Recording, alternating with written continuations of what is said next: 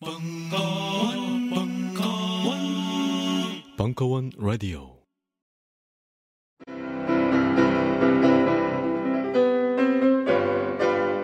클래식은 너무 멀리 있거나 혹은 너무 가까이 있다.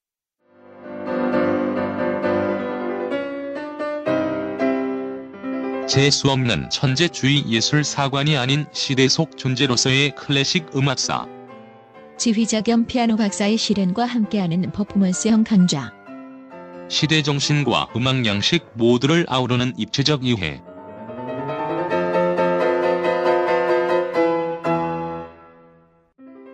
(2015) 벙커원 Ultra Special. 클래식 끝판 48주 과정. 강헌 송창진. Old Classic. 자세한 사항은 벙커원 홈페이지를 참조하세요. 각종 사회 비리에 처절한 똥침을 날려온 딴지일보가 마켓을 열었습니다. 기자들이 검증해 믿을 수 있는 상품들을 은하계 최저가로 판매하여 명랑한 소비 문화 창달에 이바지할 딴지 마켓. 이제 신뢰를 쇼핑하세요. 주소는 마켓.딴지.com. 우리는 생각했습니다. 신뢰는 가까운 곳에 있다고. 우리가 파는 것은 음료 몇 잔일지 모르지만 거기에 담겨 있는 것이 정직함이라면 세상은 보다 건강해질 것입니다. 그래서 아낌없이 담았습니다. 평산네이처, 아로니아 친 친 친 지금 딴지마켓에서 구입하십시오.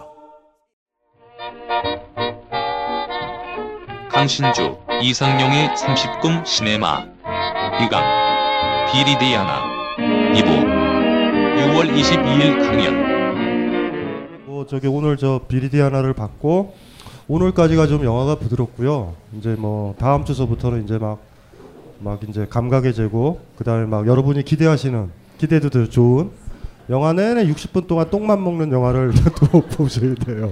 그 좋다 그거 그 제일 좋아요 사실 제일 세다.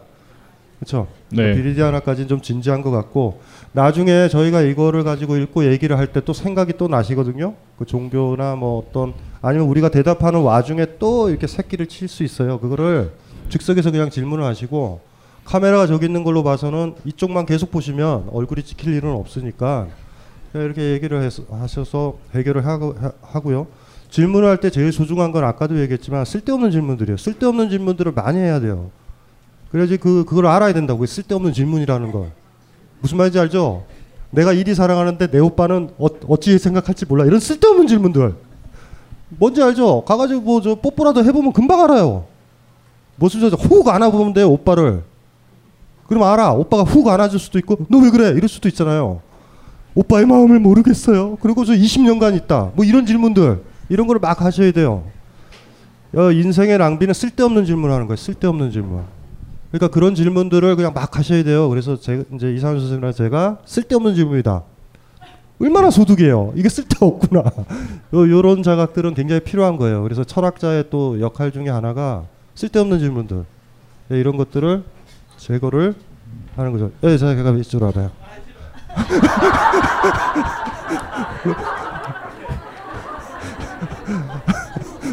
저, 저 민음사 편집자인데요. 수줍음이 많아요. 네, 저 네. 친구가 이제 신해상 때 편집했던 친구고 음. 저 친구는 너무 어린 시절에 지금 결혼한 부인이랑 너무 일찍 자서 애를 빨리 낳았어요. 저래 보여도 아이가 학교를 다녀. 그 항상 그러죠. 너는 실패한 인생이다.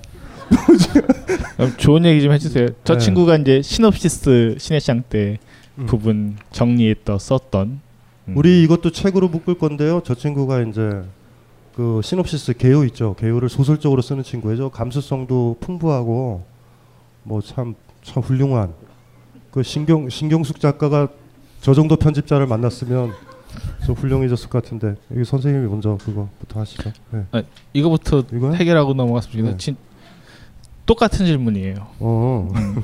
분들인데 이런 분들 있어요. 잘 보았습니다. 근데 쫑 파티는 언제 하실 거예요? 이거 질문 하나. 똑같은 질문이에요. 네. 똑같습니다. 시네마테크 마지막 날 우리가 시네마테크예요? 어째- 아니죠. 아 음, 테크. 30금 시네마죠. 음. 음. 작은 쫑 파티라도 하면 어떨까요? 벙커 말고 근처 아무 데서나 맥주라도 한 잔. 맥주 값은 n분의 1입니다. 어, 그렇죠? 뭐 쫑파티는 안 해요. 그런 거는. 예. 어. 쫑파티 하고 싶으세요? 그럼 우리 그거 한번 하자. 마지막 날요. 이런 조건에서 여러분들이 음식을 가져오는 거예요. 술도. 대신 여러분들은 못 먹어. 여러분들의 성숙된 공동체 의식이 어느 정도이고 보살 정신이 어느 정도인지 확인하는. 나 못 먹는다고 이상한 거 가져온다? 어, 하실 수 있겠어요? 마지막 쫑파티 날 시바스리가를 본인이 가져와도 본인은 못 먹어. 그 남이 가져온 막걸리만 마시고 갈, 갈 수도 있는 거예요. 무슨 말인지 알죠? 그러니까 자기가 전을 부쳐와도 자기는 못 먹어. 그러니까 전에다가 약을 넣어도 돼요. 그러니까 그 마지막에 하게 되면 그거 한번 해보자고요. 마지막에 여기서 싸가지고 와서 여기서 여기다가 이 테이블 위에다가 음식을 막 쓰레기처럼 딱 부어 놓는 거야. 그래서 뷔페처럼 돌아가면서 접시에다가 이렇게 먹는 거죠. 자기 것 먹으면 안 되고. 하실 수 있겠어요? 이게 풍성해질까 빈약해질까? 어 그, 그때 가서 이제 그 선, 선생님이 그거부터 하시죠 뭐. 네, 이건 좀 많은 질문들인데 음, 첫 번째 비리 디아나에 대한 감상은 넘어가고요. 두 번째 어, 강 박사님 비리 디아나에게는 성적인 욕망보다 종교가 더 필요했던 게 아닌가요? 라고 질문을 하시면서 비리 디아나가 호르에를 찾아간 것은 성적 욕망 때문이 아니라 세상이 험하고 무서워서 보호받고 싶었기 때문이라고 생각합니다. 그것은 종교에 의탁하는 것보다 더 위험한 심리인 것 같은데요. 비리디아나는 종교적 신념을 가졌을 때가 훨씬 행복해 보입니다. 마지막에 호로에를 찾아갔을 때는 거의 좀비의 모습이었으니까요. 종교 속에서 비리디아는 아주 진취적이고 열정, 열정적인 여성이었으나 호세칸의 방을 두드리는 마지막 모습은 더 이상 스스로 살아갔음, 살아갈 수 없음을 인정한 폐지 한 병에 불과합니다. 뭐 이분도 근데 그 앞에 쓰신 건 사실은 이 영화의 그 엔딩 장면은 원래는 달랐어요. 그 호- 비리디아나가 머리를 풀고 그 여자가 없어요. 하녀가 없고 혼자 이제 호르헤의 방을 들어가는 것처럼 묘사가 원래는 돼 있었는데 시나리오 검열 단계에서 스페인 쪽에서 이제 이렇게 해서는 수녀가 어떻게 그 남자의 방에 들어갈 수 있냐 홀로라고 하면서 문제 제기를 해서 이제 지금의 버전으로 바뀐 거긴 한데 그럼에도 불구하고 음, 이 질문은 답하실 게 있으실 것 같은데요. 이거 왜 저한테 주세요? 강 박사님한테 이제 이 종교가 그러니까 그렇게 그 누누이 그런 거예요. 사랑이랑 그그 그 섹스랑 기타 등등 이런 관념은 위험 위험이에요. 위험 위험에 몸을 맡기는 거예요. 그러니까 그 놈이 어떤 놈인지도 모르고 잠을 잔다라는 거 굉장한 모험이잖아요, 그렇죠? 그래가지고 나는 안전하다라는 걸 상대방은 계속 피력한다고 나 안전해. 그리고 막 영혼도 약속하잖아. 영혼이 너를 사랑할 거야. 뭐 이런 얘기. 근데 이런 남자를 만난다고 생각해봐. 오늘 하루만 사랑할 거다. 이 느낌이 싸하죠. 그러니까 이게 뭐냐면 사랑이라는 거는 위험이란 말이에요. 위험. 위험. 가장 안전한 사랑이 신이에요. 그러니까 인간이 꿈꿨던 가장 안, 안전한 사랑. 여기 이제 질문하신 분들 중에서 교회 다니시는 분들 있다고요. 교회 다니시는 분들. 그 얘기는 안 하죠. 제 앞에서는 얘기를 안 해요, 보통은. 그러니까 보통 인문학 강의를 할 때 교회 다니는 분은 가라 그래요, 내가. 들을 자, 자격이 없다고. 왜 얘기를 하냐면 다람쥐가 누누이 얘기했잖아요. 다람쥐가 교회 안 가잖아요. 다람쥐보다 못해서는 되겠어요? 메르스가 교회를 가던가요? 아니 도대체 왜 그런 촌스러운 생각을 아직도 하고 있는지 모르겠어요. 그래서 인문학이라는 거, 인문 정신, 내 삶을 아낀다라는 건 뭐냐면 여러분이 여러분의 모험을 하고 그 결과에 대해서 그냥 감당하는 정신이고 배우는 거예요. 그걸 그걸 통해서. 그래서 저기 제자 중에 하나나 뭐 아는 사람들이 교회에서 결혼하는 경우가 있는데 막 목사가 주례를 쓰면서 저주를 한다. 이걸 하나님께서 보고 계시다. 어, 막 그러면 혐오스러워요 저는. 아니 애들이 불행하면 헤어져야죠. 차라리 그래야 돼. 저는 저는 주례를 간혹 부탁을 받아요. 근데 주례는 안 하려고 그런다고. 왜 주례는 인생의 막장이에요. 뭔지 아시겠죠? 예, 그래서 이제 안 하려고 그러는데 저는 주례를 한다면 그렇게 할 것 같아요. 사랑할 때까지만 살았으면 좋겠다. 그리고 먼저 사랑하지 않게 된 사람이 먼저 상대방한테 처음으로 얘기, 얘기해 줬으면 좋겠다. 힘들지만. 저, 저, 전 이렇게 하고 싶어요. 막 얼지로 사랑해 하면서 막 괴롭히고 떨구려고 막 그러고 막 건태스럽고 막 이렇게 지지부리하게 막 10년, 20년 가는 모습들은 상대방 인생을 좀 먹는 거예요. 희망은 좀 주면서. 뭐 이러죠. 당신이 이렇게만 되면은 우리의 관계는 유지돼. 그렇게 바꿔도 또 안 돼요. 그냥 싫거나 말거나 하잖아요. 그, 그 말, 많은 거잖아요. 그래서 보면 주례를 한다면 저는 그렇게 할 것 같아요. 뭐 일단은 굉장히 안타깝다. 결혼이라는 걸 한 거에 대해서. 연애를 하면 그냥 쿨하게 헤어지면 되잖아요. 결혼을 하게 되면 나중에 막 사, 사유재산 제도잖아요. 결혼 제도는 부르주아 사회란 말이에요. 그러니까 소유권을 주장하는 거예요. 그게 간톡죄가 있는 거예요. 나의 성기를 배타적으로 너, 너만 사용한다라는 게 결혼이란 제도라고. 그러니까 나중에 끝나고 나서 그 배타적 소유권을 어기게 되니까 딴 여자랑 딴 남자랑 잤잖아요. 그러니까 성기에 대한 함부로의 남용권에 대해서 돈을 달라고 그러는 거야. 일단 화대를 다 치는 거예요, 다 나중에. 여러분들은 이혼을 하더라도 위자료를 받으면 안 된다고. 뭘 위로를 받아, 받아요, 받기를. 내가 사랑했는데 사랑이 끝났구나 이래야 되지. 마지막 자존심이라고요. 여러분이 10년, 20년을 그래 1억, 2억에 팔래요? 판다고. Thank you. 남편이 좀 가난하네 이럴 수도 있어. 그러니까 이게 마지막 자존심 같은 거예요. 헤어질 때 같은 경우 사실. 근데 그 품위 지키기도 그날도 힘들어요. 오만 얘기를 가지고 다 하니까 나도 위자료 청구하고 뭐 이런다고. 그 돈 몇 푼으로 그래 그래 뭐 하려고 그래요 그래. 차라리 저는 위자료를 퉁치기보다는 지금까지 꽃이 폈고 지는 사이에 나는 행복했노라고 그렇게 마무리하는 게 난 100배 낫다고 봐요. 긴 인생으로 보면 순간적으로 보면 돈 받는 게 좋아요. 받아서 뭐 할 건데? 그걸 받아가지고 할 때는 많아요. 2억이면 이게 이게 이제 자본주의에 살아가는 사람들의 딜레마 같은 거예요. 그래서 여기 계신 분들은 가급적 교회나 뭐 이런 데 가지 마시고 교회가 좋은 건 여름엔 좋아요. 시원해 거기가. 그러니까 교회 가시고 사찰도 좋잖아요. 사찰에 가세요. 그냥 시원하다 이렇게 무슨 말인지 이해되시죠? 템플 스테이를 가더라도 뭐 참섬 108배 이런 데는 가지 말고 그냥 내버려 두는 데 있죠. 그냥 내버려 두는 데 그냥 산, 산책하게 그런 데만 찾아서 다니시고 잘 이용해서 다니시면 될 것 같아요. 종교는 믿지 마세요. 종교라는 절대자를 믿는다라는 건 글쎄요. 여러분 삶을 굉장히 어린애로 만들 거예요. 이 세상에 여러분이 믿고 있는 신만큼 여러분을 아껴주는 사람이 없죠. 당연히 이제 그런 정신 상태면 세속의 남자, 세속의 여자가 마음에 들겠어요?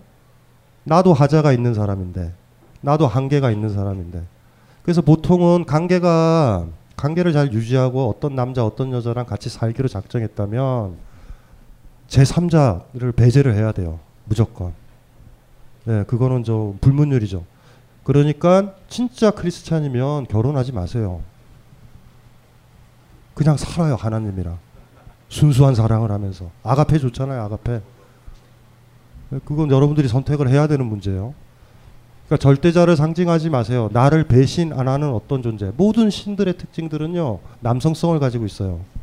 남성성 이해되시죠? 강한 남성성이 있어요. 나를 배신하지 않는 남자. 내가 기도하면 내 주변에 항상 편재하는 것과 같은 사람. 내 남자친구는 바쁘다고 그러고 내 남자친구는 딴 여자한테 마음도 가 있고 내 남자친구는 영화 보러 가 있고 여행 가 버리는데 기도한다 그래서 남자친구가 내 앞에 오진 않죠. 근데 이 종교의 메커니즘에서는 기도를 하면은 강하게 기도를 하면 내 옆에 있어요. 그 안정감들, 그 느낌들 좋죠. 그래서 제가 얘기했잖아요. 뭐 우리 뭐 동학사라든가 이런 이런 비구니 사찰들 거기 가서 이제 비구니 스님들 만나 보면 그런 경우에요. 대개가 보면 대개가 아련한 사랑의 슬픔들이 있어요. 보면 약간 성숙한 채로 사찰에 들어오신 분들 있죠.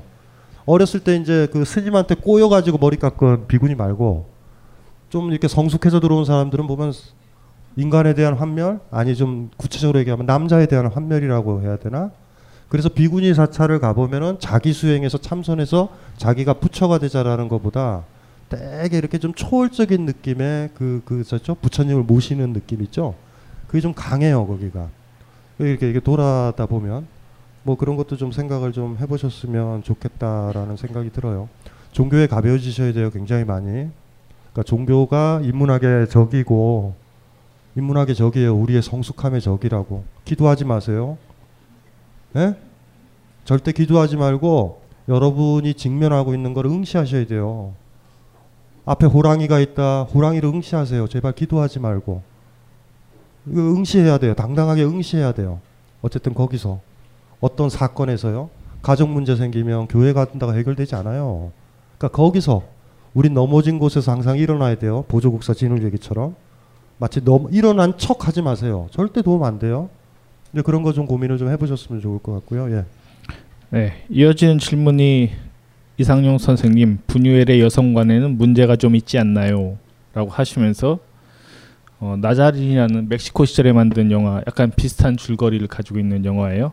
그 영화에 대한 이야기를 하시면서 어, 나자린의 결말에서 신 대신 찾게 된 것은 고귀한 사랑을 가진 인간이었습니다. 반면에 우리의 비리디아나가 왜 본인의 비리디아나인지 잘 모르겠습니다만 순환 속에서 신 대신 찾게 된 것은 남자 가로 열고 성이었습니다.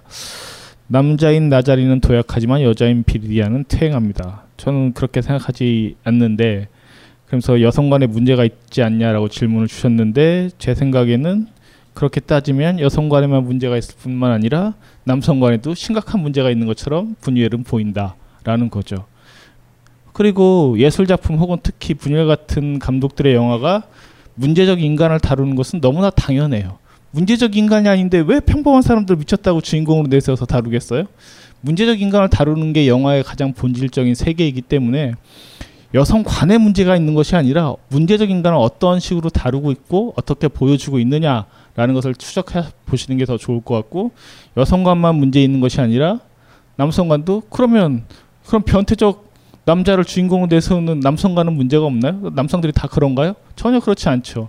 다른 남자들도 얼마든지 많이 있을 텐데 인간은 다 이런 모습 저런 모습들이 다 있고 분유에는 어떤 부분들을 건드려서 그것을 끄집어내기 때문에 문제적 인간들이 서로 뒤엉켜서 만드는 세계가 분유엘이 계속 반복적으로 그려온 어떤 인물들의 세계사라고도 얘기할 수 있기 때문에 어, 특별히 어떤 여성 관의 문제가 있다. 저 감독 변태적인 거 아니야?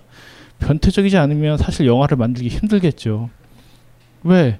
그런 시선에서 바라보기 시작하면서 이것들을 어떻게 풀어갈 것인가를 보여주는 게 사실은 예술가가 해야 될 가장 중요한 일이기 때문에 그래서 여성관이 문제가 있을 거야. 뭐 피카소는 네 명의 부인이 있었고 수많은 여성 필력이 있었기 때문에 여성관에 문제가 있어서 그따위 그림을 그렸겠습니까? 그런 식으로 얘기하면 안 되는 거죠. 사실은 우리가 더 대면에서 봐야 되는 것들은 왜 그런 인간들을 건드리고 그런 사람들을 통해서 무엇을 우리한테 말해주려고 하는 것인가에 대한 좀더 약간 여기서는 진중한 성찰이 분명히 필요하지 않을까 싶은 생각이 들어서 그런 방향으로 좀 고민을 해보신다면 여기서 이제 많이 보신 부분들 혹은 생각하신 부분들이 좀 더 도움이 되지 않을까 싶은 생각이 들고요. 그 다음이 그 세 번째 항목이 분유엘이 영화를 통해 종교를 비판하고 조롱한다는 평가에 반대한다라고 하시면서 쭉 썼는데 저도 굳이 분유엘이 뭐 종교에 대한 비판과 조롱을 전면적으로 하는 인물은 아닌 것 같아요. 왜냐하면 본인 자체가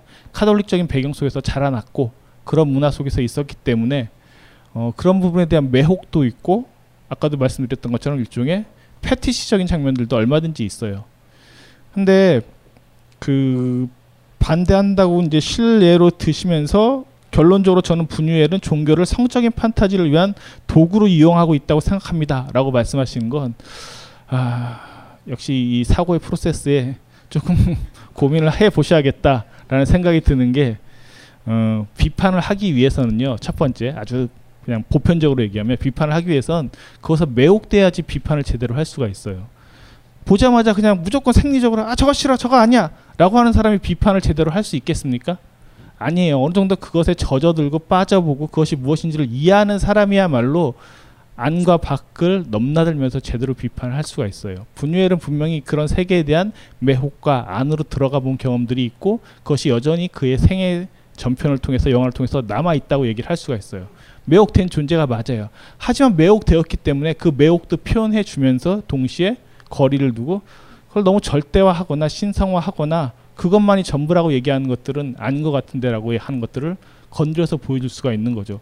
매혹되지 않는 사람은 그 매혹에 대한 부분들이 뭐거나 절대화된 부분이 모르기 때문에 뭔지를 모르기 때문에 제대로 비판을 할 수가 없습니다. 제일 안 좋은 비판의 형태가 뭐겠어요? 그냥 듣지도 않고 보지도 않고 지만대로 무조건 아니야 저건 싫어 라고 하는 게 비판 아닌 비판인 거 아니겠습니까?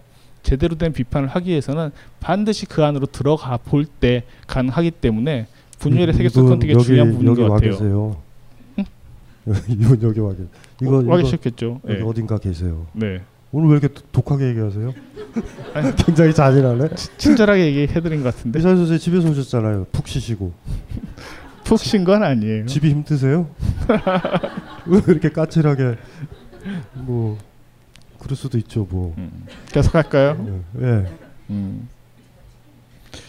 그리고 이건 어, 분유엘의 이런 방식은 어떤 철학적 의미가 있을까요?라고 하시면서 이제 저희가 썼던 시내시장 때 548페이지에서 강쌤이 얘기했던 분이신 것 같은데 예. 그러니까 아까 저 초현실주의는 그 얘기 드렸잖아요. 그 그 그 그 저기 초현실주의 앞에 S U R이 붙죠. 예. 이거 넘어간다라는. 그러니까 그 그러니까 초현실이라는 말의 결과물만 보면 안 되죠. 그러니까 아이들이 보면 막 이상한 그림 그리면 우리가 보면 어 현실은 없잖아요. 그래서 초현실이라고 붙이지만 그건 아이의 어떤 욕망이 투사된 거 아니에요. 그러니까 어른들의 그림은 검열이 너무 많이 돼가지고 잘 못 찾아요. 근데 아이들을 보고 그림 그리라고 그러면 막 나오잖아요. 옛날에 그 저기 저 마크 로스코 때문에 그 저 마크 로스코 홍보 좀 하려고 KBS에서 그 나갔을 때 아나운서들한테 그림을 그리라 그랬어요 색깔을. 근데 어떤 남자 아나운서 그러더라고요. 그게 방송에 나왔는지 안 나왔는지 모르는데 집에 갔더니 아 아이가 그렸는데 아이가 그렸는데 엄마 얼굴은 엄마 얼굴을 뭐 파랗게 빨갛게 그리는 거예요. 예? 무슨 말인지 아시겠죠? 그래서 아이가 엄마를 막 이상하게 생각하는 것 같아요. 근데 아버지의 얼굴은요 색깔이 없어. 저는 바보라는 거죠. 이 아저씨가 바보라는 거예요. 아버지는 색깔이 없는 사람이에요. 애들한테 색이 빨간색이니 파란색이가 중요한 게 아니라 어떤 색깔이 있는 거예요, 엄마는. 근데 아버지는 자주 못 봐가지고 색깔이 없어. 근데 지는 좋대. 자기는 자기는 그냥 흰색이라서. 어른들의 생각이죠. 왜냐하면 사실은 그 그- 그런 색깔들이 이렇게 나오게 되면 그쵸 색깔이 없는 아버지인 거예요. 근데 뭐 자기는 잘났다 그래요. 그런 것처럼 우리가 어떤 어떤 작품들 있죠.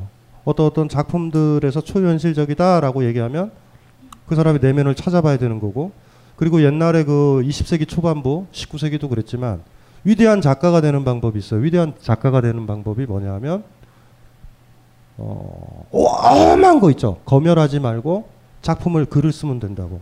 누가 심사하는 것도 아니야. 막 거기에 막 온갖 성적인 욕설부터 다 쓰는 거예요. 검열하지 말고. 그럼 위대한 작품이 나온다라는 얘기가 초현실주의의 모토예요. 그래서 뭐 자동화 기법 있죠. 막 검열 안 하고 그렇죠. 우리가 이런 거 있죠. 뭐뭐 했습니다. 문장이 길다 그러면 점 찍고 그러나 그리고 그럼으로 쓰죠. 그런 패턴들 때문에 검열이 되기도 있거든요. 그러니까 쭉 쓰는 거예요. 쭉 그냥 막 쓰는 거예요. 야 개새끼 십새끼야 막 하고 쭉 쓰는 거예요. 진짜 검열 없이. 그럴 때 작가가 된다라고 얘기하는 거죠. 예. 신경식 씨가 들어야 돼요 이 얘기는. 예, 검열 없이 써야 돼요. 검열 없이 이게 예쁘다 이런 누가 볼 거다 이렇게 쓰면 끝나는 거란 말이에요. 항상 가장 정직하게 쓸 수 있느냐 없느냐의 문제거든요. 그럴 때 의식적 검열 때문에 문제가 되니까 초현실주의자들이 쓰는 방법이 그거예요. 막 쓰게 하는 거예요. 막 여러분들도 작가 된다. 근데 혼자 쓰더라도 남이 볼까 이쁘게 쓸까 이러잖아요. 여러분이 이쁘다라는 건 타인의 시선이잖아요. 타인 시선 없이 내가 느끼고 있는 걸 쓸 수 있을까? 이게 위대한 작가가 되는 법이라는 그, 그 초현실주의자의 모토예요. 그러니까 누구를 흉내를 이쁘게 낸다 그래서 인정은 받겠죠. 누구랑 비슷하다 그래서.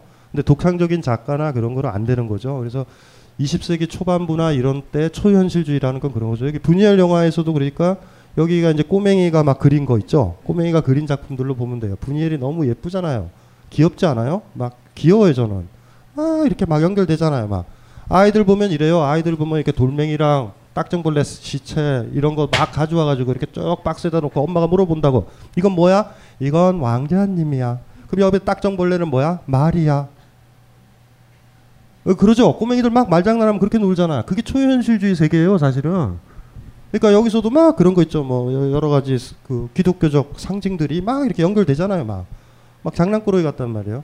그래서 초현실주의라는 말이 뭔가 심오하고 뭔가 멋있고 이런 게 아니라 우리 내면이 투사하는 거예요. 그러니까 초현실주의서부터 멋져 보이려고 글 쓰는 게 아니라 솔직하게 쓰고 내 내면의 무의식을 드러내는 방식이죠. 정직하게 쓰는 진짜 바닥까지 정직을 얘기하는 거예요. 진짜 내가 원하는 거, 내가 느꼈었던 거, 막, 막 이런 것들을 쓰기 시작하는 거죠. 그러니까 초현실주의 20세기 초 이후의 작품들이 힘들어요, 우리가. 좀, 좀 내가 읽기 쉬운 거를 좀 써줬으면 좋겠는데, 막 그 사람의 막 그런 막 우리가 느끼기에는 막 배설 같기도 하고 분노 같게 하고 막 정신병 같기도 하는 그 작품을 내가 왜 읽어 이런 것들 나오잖아요. 그러니까 사실은 20세기 이후서부터는 베스트셀러 작가라는 건 나쁜 거예요.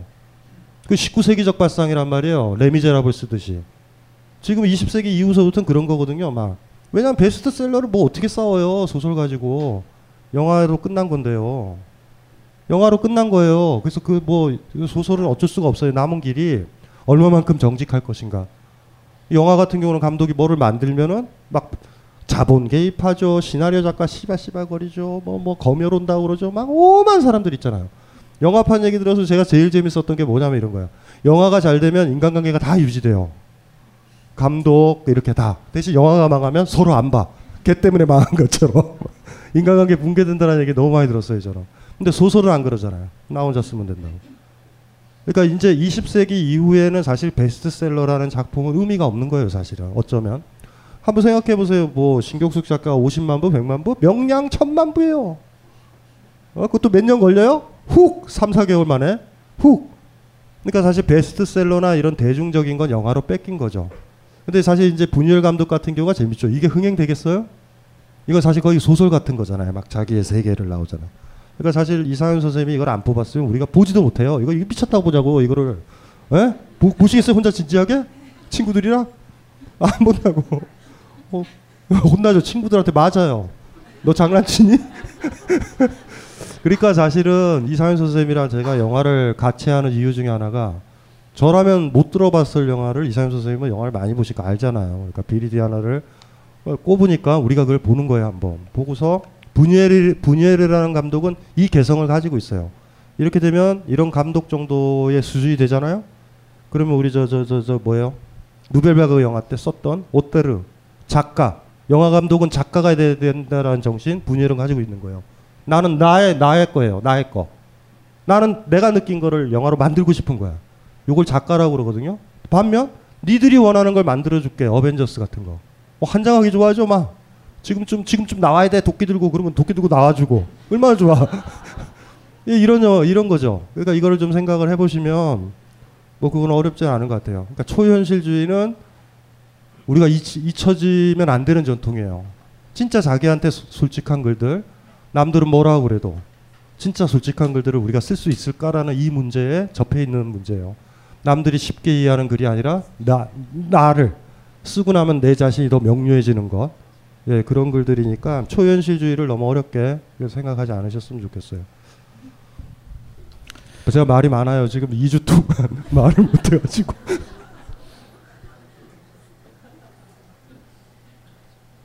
유선현 선생님 가족들이랑 말을 많이 했죠. 말하기 싫죠 오늘.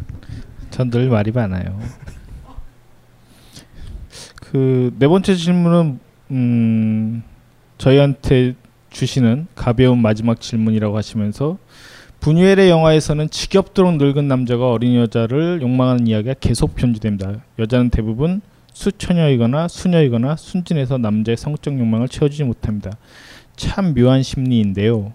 남자가 성적으로 왕성한 여자를 사랑하면 서로 좋은 게 아닐까요?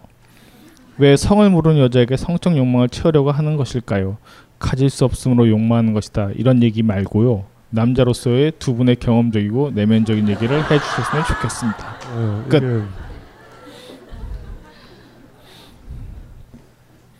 이게, 음. 가질 수 없는 것을 욕망하는 게 아니라 그 이렇게 이런 이런 비대칭적인 거 있죠.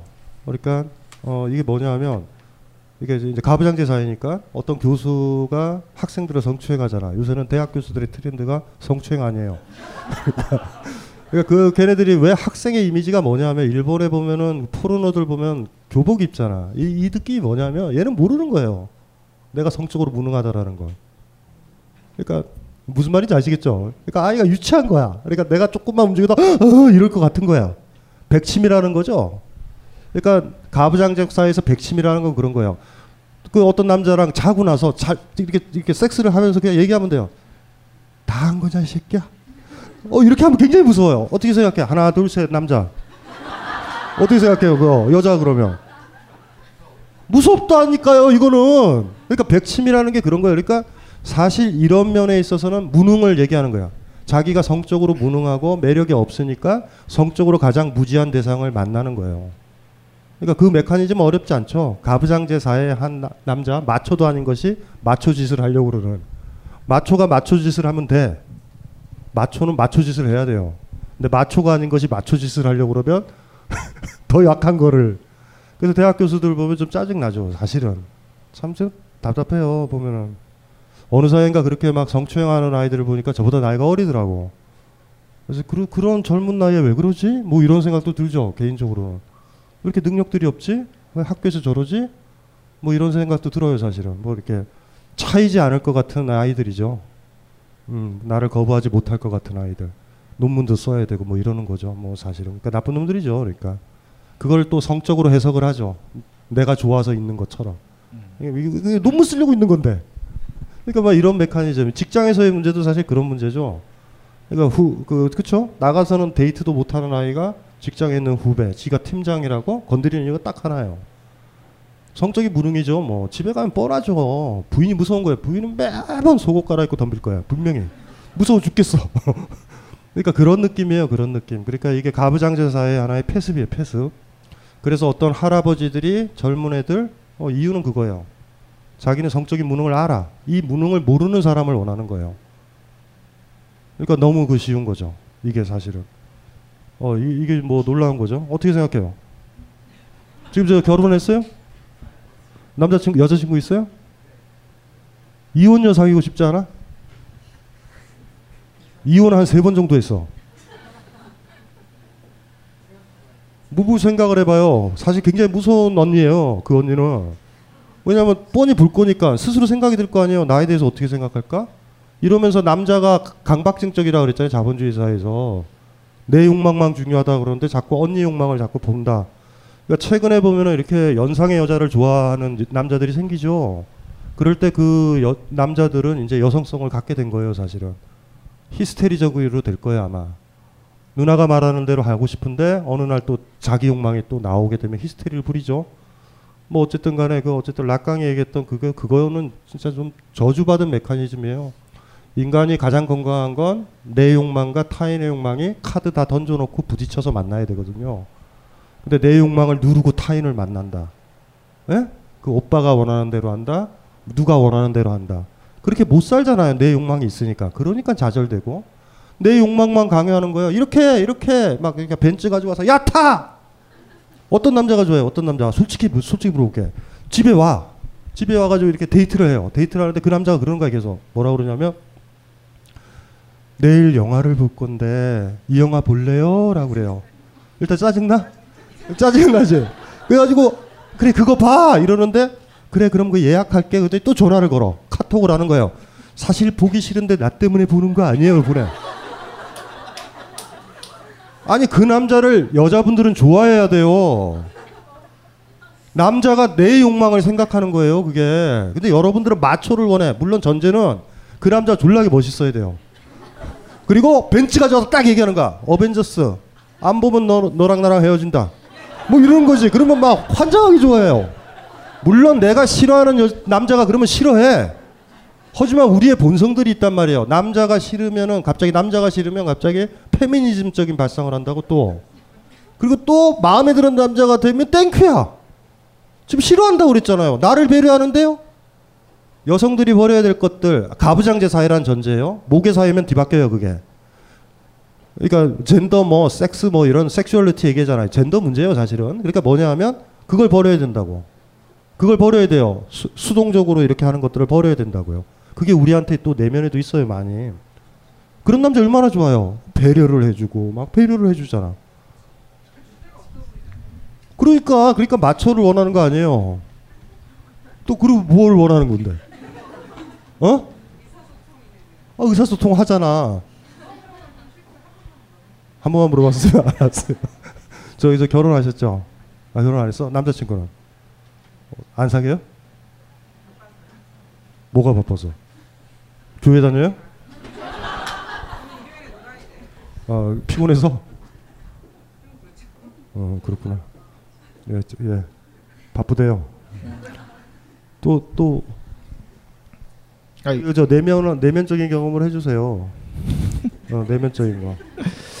이거 이런 거. 그러니까 예를 들면 이런 거예요. 이, 이 아, 잠깐만요. 그러니까 영화판에서 가질 수 없음으로 욕망하는 것이다라고 얘기하셨는데 이제 조금 전에 했던 얘기하고 약간 걸쳐져 있는 얘기한데 가질 수 없으면 욕망한다라는 게 정확한 말은 아니에요. 실제로 사건이 생기거나 뭐가 문제가 생기는 건 가질 수 있다고 생각하기 때문에 생기는 거지 가질 수 없는 채 욕망하는 것은 그냥 거리를 두고 이렇게 바라보는 것일 때 가질 수 없는 욕망인 거예요.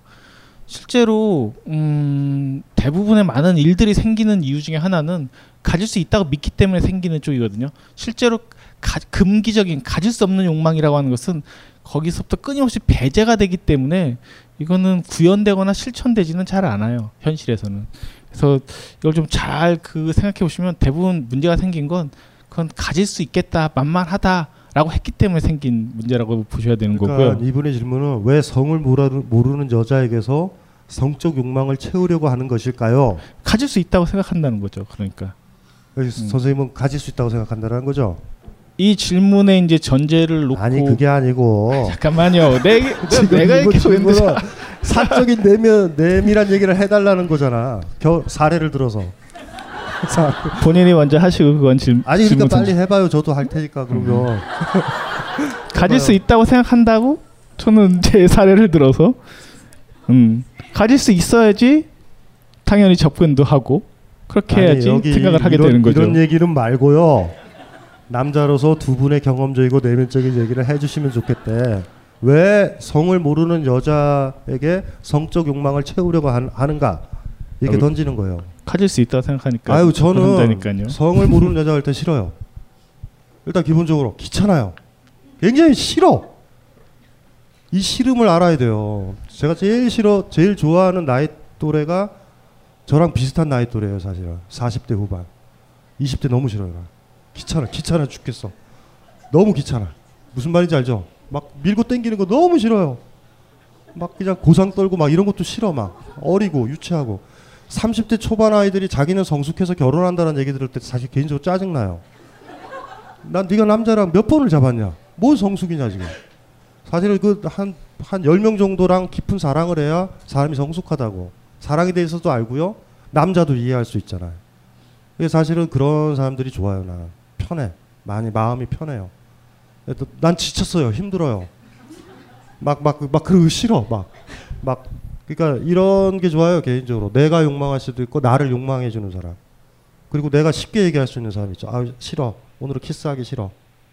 이래도 어, 이 새끼 오늘 싫, 싫, 싫은가 보다. 이런 이런 여자.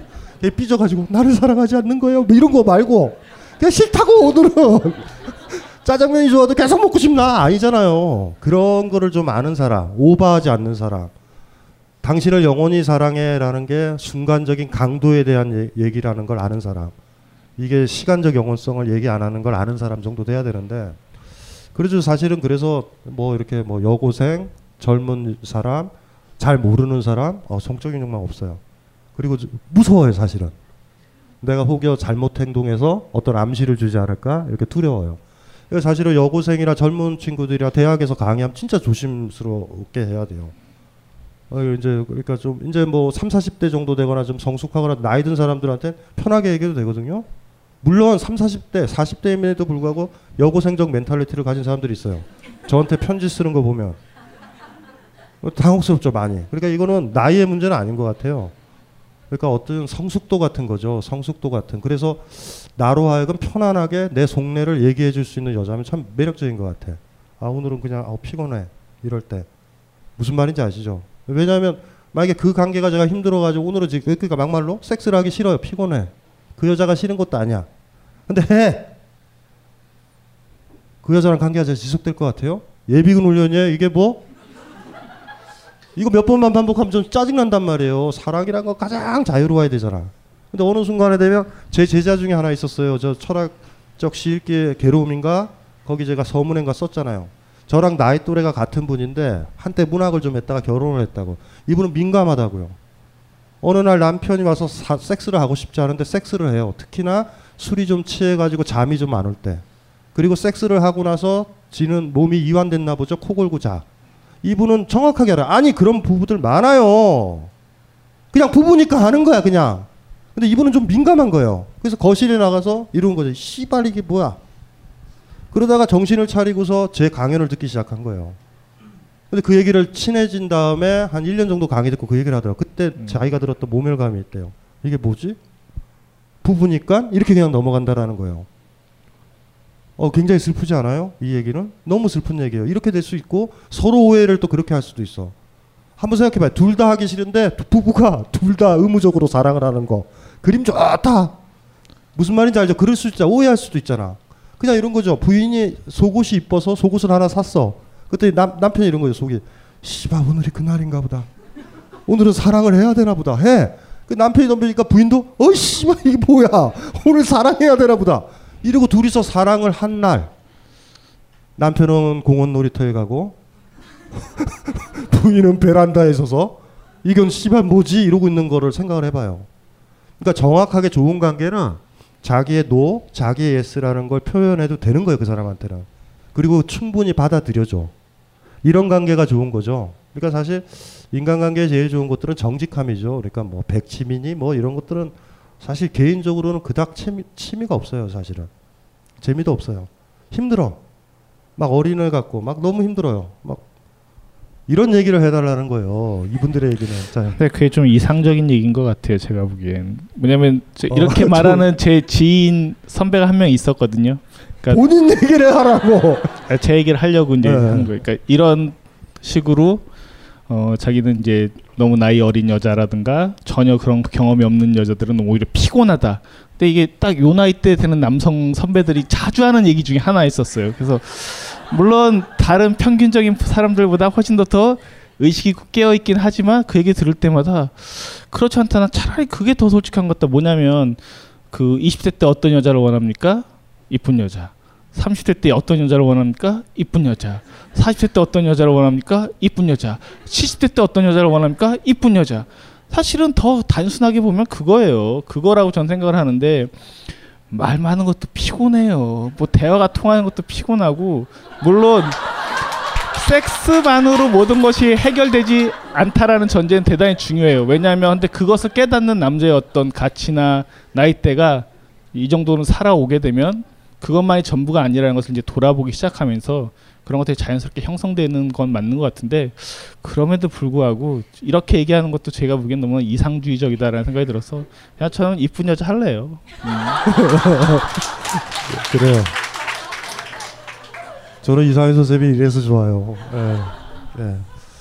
훌륭하신 분이에요. 제가 봤을 때. 근데 단서를 붙이면 20대 때 이쁜 여자와 30대 때 이쁜 여자 이쁘다의 기준은 달라져요. 진짜 달라지더라고요. 그러니까 그런 경험은 있으시죠. 간혹 가다 20대 때를 보면은 음. 자기는 쫄라게 섹시하다고 입고 올 때 이렇게 옷을 올려주고 싶어요. 춥다. 이럴 때 있어요. 그러니까 아 섹시한 거 좋아하는데 40대 때 섹시하다라고 느끼는 거랑은 좀 달라요. 근데 이게 이, 이런 거는 있는 것 같아요. 그러니까 이쁘다는 좀 달라요. 이쁘다의 성숙이라는 게 있어요. 그리고 그런 거 있죠. 성숙. 그러니까 20대 때 남자는 이럴 때 좋았다, 30대 때 이럴 때 좋았다, 40대 때 이럴 때 좋았다가 있잖아요. 근데 그게 시간이 지나면서 그건 아니에요. 상대방이 성적으로 무지한 사람을 좋거나 이건 이거는 좀 이거는 이거는 아닌 것 같아요. 이상현 선생님도 아마 그렇 그렇죠. 뭐가요? 그 지금 이쁜 제가 또 물어볼게. 음. 지금 이상현 선생님한테 이쁜 여자는 어떤 조건을 갖춰야 돼요? 음. 아, 전뭐 지금 별로 고민하고 살고 있지 않은데.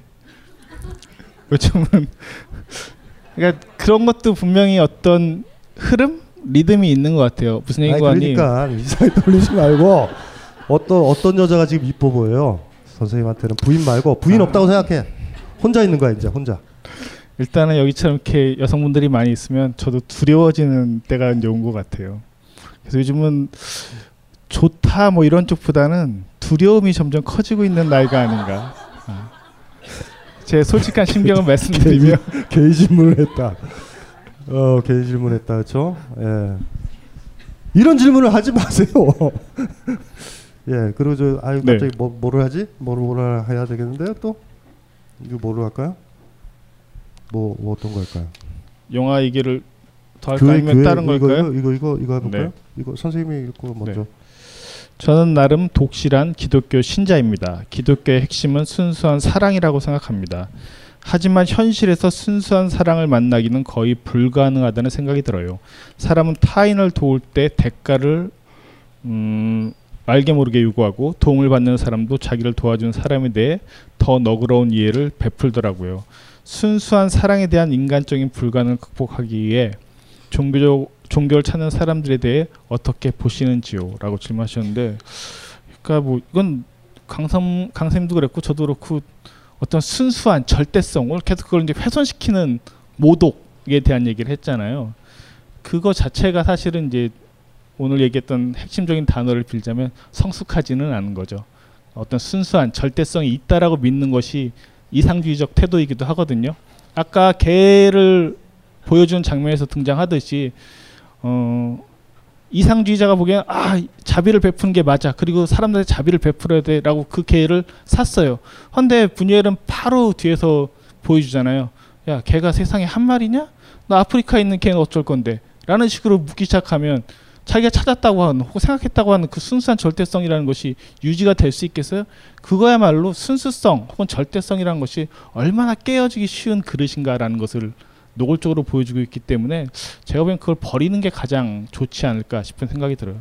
그걸 버리고 나면 진짜 옆에서 그냥 사소한 사랑이지만 그것이 얼마나 더 좋을 수 있는가를 쉽게 쉽게 더 찾아갈 수 있는데 더 큰 그림 혹은 내가 만들어낸 거대한 어떤 틀 속에 자꾸 그런 것들을 끌어당기다 보면 그게 오히려 자기를 옥죄고 사슬이 되고 금기가 돼서 더 힘들어지는 거죠. 그런 경우들이 많은 것 같고 제 생각에는 버리고 나서 나는 종지밖에 안 돼. 제가 옛날에 썼던 이론 중에 하나가 간장 종지 이론이 있었는데 본인을 너무 큰 그릇으로 대기만 성형 그릇으로 보시지 마시고요. 그냥 종지라고 생각하시면 좀 편해져요. 그러고 나면 종지에 담을 수 있는 게 의외로 많다라는 것을 깨닫기 시작을 해요. 간장도 담아 보시고요. 참기름도 담아 보시고요. 올리브 기름도 담아 보시다 보면 이 종지에 뭐가 더 맞는지를 찾는 게 더 쉬워질 수 있습니다. 헌데 이 커다란 대야를 갖다 놓고 여기다 뭘 채워 넣을지를 고민하기 시작하면은 잘 안 채워진다는 거죠. 왜? 올리브 기름 세 병을 갖다 부어도 다 채워지지 않고 참기름 갖다 부으려면 아 돈 아까워 이걸 언제 다 갖다 붙지라고 고민하기 시작을 하고 그렇게 되기 때문에 저는 종지를 줄이는 게 오히려 더 여러 가지로 좋은 방법이 될 수 있겠다라는 게 제 생각이었습니다. 어렸을 때 저희 어머님이랑 집에서 이렇게 지낼 때가 있는데요. 저희 집에 머리카락이 없었어요. 머리카락이 하나도 없는 거예요. 그게 나중에 독립을 해가지고 이제 결혼이라고 생활을 했더니 머리카락이 졸라게 많아지는 거예요. 왜 이러지? 막 이런 생각이 들었는데 어머니는 너무 청소를 자주 했어요. 너무 깨끗한 거야. 뭐, 뭔, 뭔지 아시죠? 그런데 이제 문제는 뭐냐면 그 깨끗하고 퓨어하다라는 그 느낌을 유지를 하려고 그러면 온 신경이 거기로 가야 돼. 머리카락만 봐야 돼.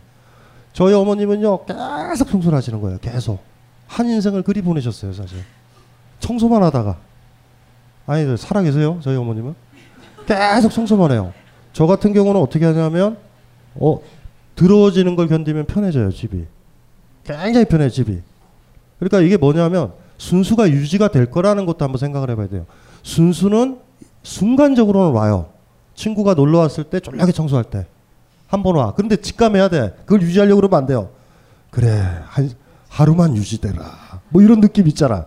그러면 돼요. 순수는 순수가 가능하다면 누구에 대한 환대의 목적일 때만 가능한데 너무 깨끗함을 지향해서 사람도 안 들이는 사람 있어. 친구 집에 놀러 갔는데 요새 메르스가 유행하니 손 좀 닦고 와. 이럴 때 짜증나지 않아요? 씨발 날 왜 불렀어? 발 씻어 뭐 이런 애들 있죠. 조심해서 걸어라. 어제 청소했다. 뭐 이러면 그러니까 순수를 지향할 때 나를 위해서만 순수를 지향하는 사람은 미친 거예요, 사실. 그러니까 순수라는 건 환대의 목적이면 괜찮은 것 같아. 깨끗한 음식을 내줘야지 무슨 말인지 아시겠죠? 이해되죠? 그런데도 야 깨끗한 음식이니 접시에 토마토 소스가 묻으면 안 된다? 파스타 면만 잘 빼서 먹어? 이러면 어떻게 먹어요 우리가? 그 더러움을 이런 거죠. 나의 이 순수가 기꺼이 타인을 통해서 더러워질 거를 감당을 해야 된다고. 친구가 왔는데도 더러움을 유지하는 건 친구를 사랑하지 않는 거예요 사실. 그러니까 우린 거꾸로 생각하는 것 같아. 누군가가 오니 깨끗한 옷을 입으면 돼요. 근데 혼자서 안 만나 사람들은 깨끗한 옷 입고 있으려고. 이거 미- 미친 거 아니야 이게. 깨끗한 옷 입어서 뭐해? 이게 중요한 거예요. 왜 집을 청소하냐? 누군가 와서. 집을 청소하는 이유가 나 혼자 깨끗하게 있으려고 청소를 하면 그때는 이미 미친 거예요, 그건. 그때 종교는 탄생하는 것 같아요. 뭔지 알죠? 게으르게 처박혀 있다가 친구가 한번 급 청소. 막 땀 흘리면서 아이 씨발 왜 오지? 막 이러면서 막 청소하는 거야. 그리고 친구가 오면 나 이러고 산다. 이러 이러고 그 친구 오면은 친구 가면 또 바로 청소하지 말고 이거 그릇을 언제 치지? 이러고 며칠 치기. 그래서 친구 부르는 게 얼마나 무거운 일인지 알기. 함부로 부지 않기. 뭐 이런 거. 근데 혼자 있으면 어떻게 지내요? 그냥 그냥 그냥 내버려둬. 나 혼자 있으면 돼요. 왜냐하면 그 순수하지 못함만 견디면 편해져요. 저는 그래서 개들 개들이 좀 편한 것 같아. 개들. 개집 이렇게 지저분하게 그냥 편하게 있잖아요. 근데 저희 어머님의 삶이 행복했을까 잘 모르겠어요. 혹여 우리 아, 돌아가신 아버지를 안 보기 위해서 청소를 하신 건 아닌가? 아니면 시어머니가 무서워서 청소를 하신 거 아닌가? 주변 사람들 어른들 눈치 안 보려면 청소하면 되거든요. 어려운 사람 있으면 청소하죠. 저 이등병 때 졸라게 청소했어요 부대. 뭔가 하고 있으니까 깨끗하게. 이해되시죠? 그런 거 있단 말이에요. 그래서 나를 위한 순수, 타인을 위한 순수면 오케이. 근데 나를 위한 순수 이렇게 된다면 그때부터 종교는 탄생하는 것 같아요. 슬슬. 그래서 어떤 남자도 싫은 거야. 순수한 사랑이요? 이 한여름에 사랑해봐요. 막 점액질 흐르고 땀 흐르고 난리 아니잖아. 키스하면. 이해되시죠? 그런 거예요, 사실은. 이제 그런 걸 감당하는 거죠. 저 남자의 침을 감당하는 거예요, 그냥. 대신 감당하기 전에 어떻게 해야 돼? 이빨을 닦고 와야 되죠. 어차피 더러워질 거 한 3일간 이빨 안 닦고 키스한다. 이건 또 문제가 있는 거예요. 그러니까 그 균형이 있는 것 같아요. 그래서 순수가 정당할 때는 딱 하나. 그 상대방을 너무 아끼는 거야. 그래서 청소하는 것 같은 자세. 음. 대신 더러워지라고 청소하는 거예요. 깔끔하게 네가 더럽게 해도 돼라고. 그리고 이쁘게 립스틱을 이렇게 칠하고 가- 남자친구를 만나는 거지. 근데 이런 거죠. 건드리면 안 돼? 립스틱 번지면 안 된다? 어 이래 버리면 이게 대량 난감이잖아요. 립스틱이 진문계 지르려고 나온 거예요 그날. 이런 멋있잖아요. 어, 이해되시나요? 순수가 나만을 위한 순수가 있고요. 타인을 위한 순수가 있어요. 그러니까 아이가 막 어질기 위해서 청소하는 엄마가 돼야 돼요. 거꾸로 될 수도 있어. 집에 오지 마. 이럴 수도 있어. 발 씻어. 무슨 말인지 알죠? 애 피곤해 죽겠는데 발 씻어? 손 씻었니? 이러는 엄마. 애가 무서워서 집에 오겠어요? 안 온다고요. 힘들어요, 엄마가. 그러니까 저희 어머님도 그랬, 그랬으면 좋죠. 그러니까 예를 들면 발 씻어, 뭐 해 이렇게 얘기했던 어머니거든요. 오히려 보면 다시 또 청소를 하시는 거죠. 이놈의 새끼 때문에 지저분해졌네 이렇게 또 닦는 거예요. 그럼 둘째 애가 와서 또 어지르고 이런 것들이 사랑이 아닐까. 그래서 사랑에는 순수의 요소가 들어가는데 사랑 자체의 순수라고 붙이면 안 될 것 같아요. 스마트폰에 바이블, 벙커원 어플이 대폭 업그레이드 되었습니다. 강좌 및 강의별 결제 기능 탑재. 멤버십 회원이 아니라도 벙커원 동영상들을 골라볼 수 있는 혁신. 바로 확인해 보세요. 안녕하세요. 용산에서 가장 믿음 가는 조립 PC 전문 업체 컴스테이션의 이경식입니다. 당장이라도 사용하고 있는 컴퓨터를 들어다 던지고 싶을 때 그럴 때를 대비해 저희 컴스테이션이 용산 선인상가 21동 1층 130호에서 기다리고 있습니다. IT 강국에 걸맞게 믿을 만한 조립 PC 컴스테이션이 신뢰를 바탕으로 그 기회를 제공해 드리겠습니다. 궁금하신 점은 문의 주십시오. 011-892-5568번입니다. 우주 최강의 만족스러운 서비스를 제공해 드리는 저희 컴스테이션이 늘 기다리고 있겠습니다. 딴지스에게 F1 같은 존재, 컴스테이션은 조용한 형제들과 함께합니다.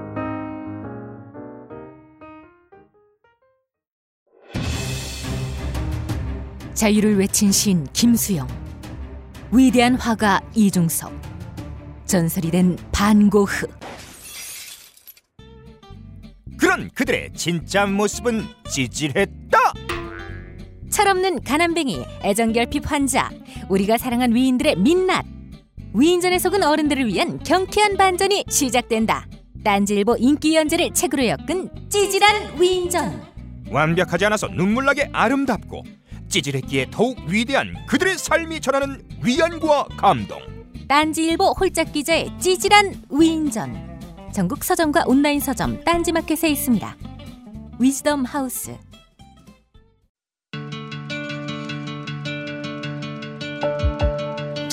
여러분들이 좀더 즐겁게 남은 여러분의 인생 동안 단 몇 초라도 더 즐거움을 기쁨을 가질 수 있는데 조금이라도 도움이 되었으면 합니다.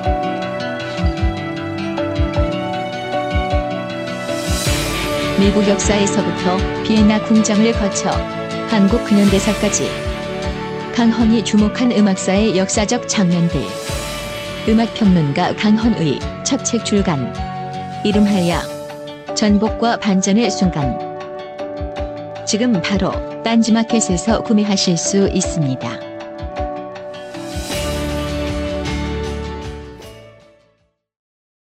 저희가 이제 신해상태 때 좀비 영화인 살아있는 시체들의 밤 얘기하면서 감염 얘기를 했었는데 그때 이제 사랑에 대한 얘기도 했었던 기억이 나요. 사랑의 순수라는 것과 같이 등식으로 놓으면 진짜 곤란해요. 아주 단순하게 어떤 이성적인 사랑에서 사랑이 정말 싹 트는 과정은 더러워지는 과정이거든요. 만지고 키스하고 타액이 섞이고 몸이 섞이고 사실은 사랑의 본질적인 이 남녀의 관계 속에서만 그려지는 것도 서로의 더러움이 나눠지는 과정이 사실 사랑의 핵심 중에 하나이거든요. 마찬가지잖아요. 종교적 사랑에서 우리가 알고 있는 위대한 어떤 사례들은 사실은 자기가 더러워지는 것을 기꺼이 감내했던 경우들이라고 오히려 역설적으로 얘기를 할 수 있어요. 그걸 정확히 읽어야 되지 순수하게 절대적으로 표백된 사랑은 사랑이 아니에요. 사랑 원래부터 더러워지는 거고 더러워질 때 비로소 사랑이라는 것이 실천 가능해지거나 지금 이제 환대 혹은 타인에 대한 부분들을 강조해서 말씀하셨는데 그건 감염되고 섞여야 돼요. 그렇잖아요. 의사가 환자를 사랑하려면 잘 만지고 어루 만져주고 아픈 부위를 건드려줘야지 그것이 낫고 사랑으로서 뭐 치료가 되든 뭐가 되든 뭐가 될 수가 있는 거지 그게 아니라 관찰하고 보기만 하고 아 이건 병현근이 심각한 것 같은데라고 얘기하고 실험만 하고 앉아 있으면 그 치료가 되겠습니까? 그건 그냥 조사하고 연구하는 것일 뿐이에요. 근데 조사하고 연구하는 것을 마치다가 그것에 대해서 지대한 관심이 있고 애정이 있는 것처럼 착각하셔는 안 돼요. 실제 관심 있는 건 그렇잖아요. 개도 그렇고 인형도 그렇고 내가 사랑하는 물건들은 계속 그 털이 닳도록 만진단 말이에요. 요즘은 근데 약간 변태적인 시대로 옮겨가고 있는 건 사실이에요. 그걸 그 털이 빠지는 게 싫어서 안 만지고 있고 계속 뭔가 발라주고 표백해주는 쪽으로 점점 가고 있는 게 현실적 문화거든요. 사랑 그게 아니에요. 계속 만져주고 뭔가 오염되고 섞이면서 그것들이 혼재될 때 비로소 사랑의 어떤 모습들이 제대로 구현된다고도 얘기할 수 있을 것 지금은 같아요. 메르스가 있으니까요. 그 남자친구를 시험하기 굉장히 좋아요. 메르스 걸렸다 키스해줘 한마디만 하면 돼. 뭐 소설도 있잖아요. 콜레라, 콜레라 시대의 사랑. 전염병이 창궐할 때 있죠. 저 남자가 내, 내, 내 여자가 내 남자가 나를 사랑하는지 확인한다고. 자기를 더 아끼는지. 무슨 말인지 알죠? 마스크를 N95를 사가지고 그 남자를 만나요 여자를. 나 얼마 안 남은 것 같아. 키스 한 번만 필요해. 그럴 때 어머 왜 그러세요? 이러면은 헤어지면 돼요. 증명해 보세요. 지금 진짜 콜레라나 이런 전염병이 창궐할 때 사랑을 증명해야 될 때요. 어떻게 생각하세요? 지혜롭지 못하다? 그래요. 계산해서 사세요. 그렇게. 그리고 사랑이라고 우기시라고요. 상대방이 키스를 원해. 어떻게 할 거야? 음, 여기 결혼하신 분, 아이 있으신 분. 아이 있으신 분. 있으세요? 예? 그래, 저, 저, 저, 아이가 메르스에 걸려서 엄마 뽀뽀 좀 해줘. 어떻게 하실래요? 한다고요. 엄마의 사랑이 증명된 거야. 둘, 둘다 죽을 수는 있어요. 뭔 상관이야. 어차피 뒤지는데. 사랑은 하긴 했잖아요. 어떻게, 어떻게 할 거야? 어떻게 할 거야? 남자친구가, 남자친구가 N, N95 이렇게 가지고서 탁 벗더니 마지막인 것 같아. 키스 좀 해줘. 하실 거예요? 어, 사랑하면. 사랑하면 한다. 그 순간에 여러분들 스스로 자신이 어떤 사람인지 그 사람에 대해서 증명이 되는 시간이에요. 전염병이 창궐할 때 사랑은 원래 더러운 거고 무슨 말인지 알죠? 점액질이 흐르는 거잖아요. 키스도 못해요. 마스크 쓰고 두 커플이 N95를 쓰고 모텔에 들어간다? 키스는 하지 말고요. 섹스만 해요. 성교만. 뭐죠? 이, 이, 이, 이 처연한 안타까움이? 그러니까 이런 문제들이에요. 그러니까 아까 저 순수한 사랑에서 그 순수라는 말을 한번 좀 생각을 좀 해보잔 말이에요. 제가 제가 하나 할게요. 저 네. 워밍은 남편은 대학 물리학 대학 물리학 연구원이다. 평일 오전 11시에서 오후 1시에 나가서 밤 10시나 11시 정도에 들어온다. 내 고민은 남편이 너무 잠만 자고 먹기만 한다. 특히 주말에 고1 아들, 중학생 딸과 나들이도 좀 가고 싶은데 나중에라고만 하고 내가 생각하는 남편은 게으르다. 같이 가족과의 시간을 좀 가지고 싶다. 어떻게 하면 좋을까? 추신 아는 언니의 질문 대신 써냈어요. 본인 거면서 꼭 이래요. 얘기 듣고 전달하겠습니다. 감사해요. 너무 디테일하잖아요, 내용이. 그러니까 일단은 이런 거예요. 그러니까 어, 두 사이는 안 좋은 사이예요. 그냥 예, 사실은 여러 가지 조건이 되면 헤어져야 돼요. 무조건. 이게 뭐냐 하면 가족 성원 하나를 요구해요. 이, 이 선배 언니도 사랑하는 남자를 원하는 건 아니야. 가족끼리. 그러니까 집이 좀 하자가 있는 것 같아 보여요. 남들은 아버지랑 아, 가족이죠, 가족. 가족이라는 이 공동체가 움직이는 거예요, 그냥. 그거에 대한 거고 이 남편분은 싫은 거예요, 그냥 귀찮은 거예요, 지금. 잠을 자면 좋은 게 뭐냐면 관계를 끊을 수 있거든요. 그러니까 어떤 사람과 관계를 맺을 때 졸리거나 이랬을 때 피하려고 그럴 때 우린 졸린다고. 어쩔 수 없잖아. 시간은 보내야 되니까. 그래서 사랑하는 사람이 옆에서 졸거나 막 이러면은 특히나 여러분을 보자마자 급 졸리면 그러니까 사실 그냥 그러고 산다고요. 대부분의 그런 사람들이 그렇게 살죠. 슬픈 거죠, 사실은 이게. 근데 둘 다가 똑같은 거예요. 이게 저, 저 남녀 관계는 짝 관계 같아서 한쪽만 소리가 나진 않아요. 부인이 원하는 것도 한 남자를 원하는 건 아니에요, 지금. 가족끼리. 가족의 한 성원으로 남편을 보는 거예요. 남편이 오히려 더 순수할 수도 있어요, 이 점에는. 가족끼리가 싫은 거예요, 사실. 그러니까 이런 대학 물리학 연구원이라고 그랬잖아요. 이거 연애할 수도 있어요, 이 남편이. 자기를 남편이나 가족 성원이 아니라 나로 봐주는 사람. 그러니까 사실은 그러니까 호칭 같은 건데요. 이렇게 부부 사이의 호칭도 누구 누구 아빠 이러 이러면 안 돼요. 이름 불러줘야 돼요. 항상 너는 너는 이 이름이야라고 이렇게 불러줘야 돼요. 뭐 이런 거죠. 뭐 전형적으로 뭐 이렇게 되다가 그 다음 말로는 뭐냐 하면 헤어지지 않는다면 두 분 다 적응을 해서 살아요. 서로 왜냐하면 대안이 없기 때문에. 그래서 우리가 이제 끝나고 나서 집에 가는 이유가 되게는 갈 데가 없어서 가거든요. 보고 싶은 사람이 있어서 가요?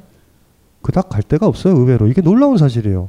그래서 여기서 우리가 이거 이상현 선생님 이거 할 때 우리가 오래 해줬으면 한다고 여러분들은. 여기가 더 재밌다. 이러고 있다고요. 그러니까 사실 그게 슬픔이에요. 우리의 슬픔들. 서늘한 슬픔이죠. 직장인들 대개가 그럴걸요? 왜 집에 가? 갈 데가 없어서.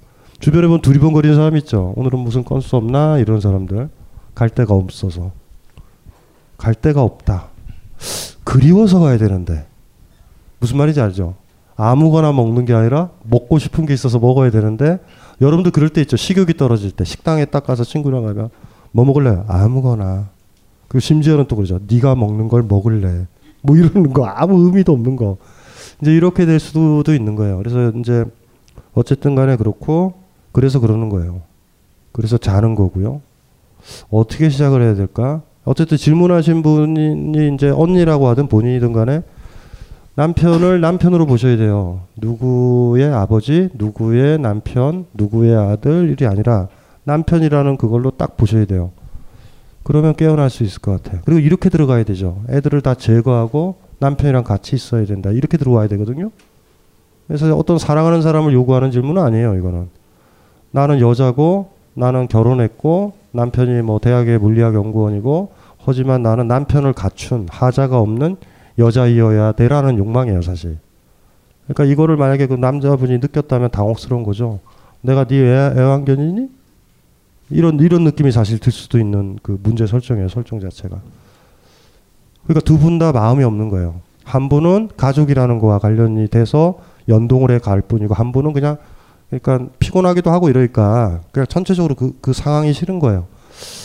이 사회에서 제일 우리가 바라는 걸 나로 나를 나로 봐주는 거잖아요.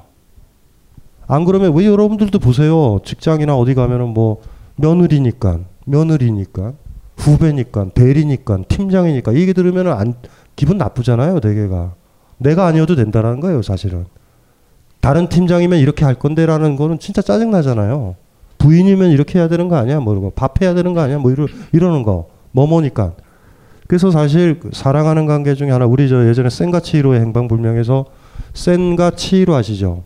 치히로가 사랑받았을 때 이름이고 센이라는 거는 그 오바마라는 그 저기 저그 그거 죠 목욕탕이죠? 목욕탕 했던 게가 치히로에서 글자 빼고 넌 센이라고 부를 거야. 센 센. 그랬더니 그거 그 이름이죠. 센과 치히로의 행방 불명이에요. 불명이에요. 불려지는 이름과 사랑받는 이름. 그래서 센이 잊어버리면 치히로가 떠오르고 사랑받는 자아가 되고요. 치히로를 잃어버리면 불려지는 거예요. 센 목욕탕 물 받아 이렇게 되는 거예요. 그래서 그, 그 센과 치히로 같은 그 여자이죠. 꼬맹이의 남자친구 하쿠가 그러잖아요. 이름 까먹지 마라. 네 이름 까먹지 마라 이래요. 그 영화에서. 그러니까 사실 이거 영화로 이제 비유를 한다면 이분은 센과 치히로의 행방불명을 봐야 돼요. 그러니까 남편이 센이에요. 지금. 남편이에요. 남편. 어? 홍길동이면 홍길동이라고 불러줘야 되는데 예전에 연애 시절처럼. 그러니까 둘 관계는 지금 그런 거예요. 그래서 뭐 남편이 잘못한 것 같은 어투로 이렇게 했지만 저는 뭐 개찐도찌라고 봐요. 이거는 뭐 별 별 차이는 없는 것 같은데, 그렇죠? 일단 쓰신 문장 남편을 규정하는 첫 번째 문장이 남편은 대학 물리학 연구원이다. 아, 참 암울하지 않습니까? 그렇게 느끼기 시작한 순간 남편은 누구의 아빠도 아니고 뭐 아까 이제 호칭에 대한 얘기를 했지만 정하는 여러 가지 방식이 있을 텐데 대학 물리학 연구원 그 말 자체가 주는 너무 차가움 그거를 바라보는 어떤 시선 같은 것들이 딱 단적으로 느껴지는 거고요. 저도 뭐 강쌤이 했던 얘기에 조금만 더 얹혀서 얘기하자면 방법은 두 가지밖 둘 중에 하나인 거죠.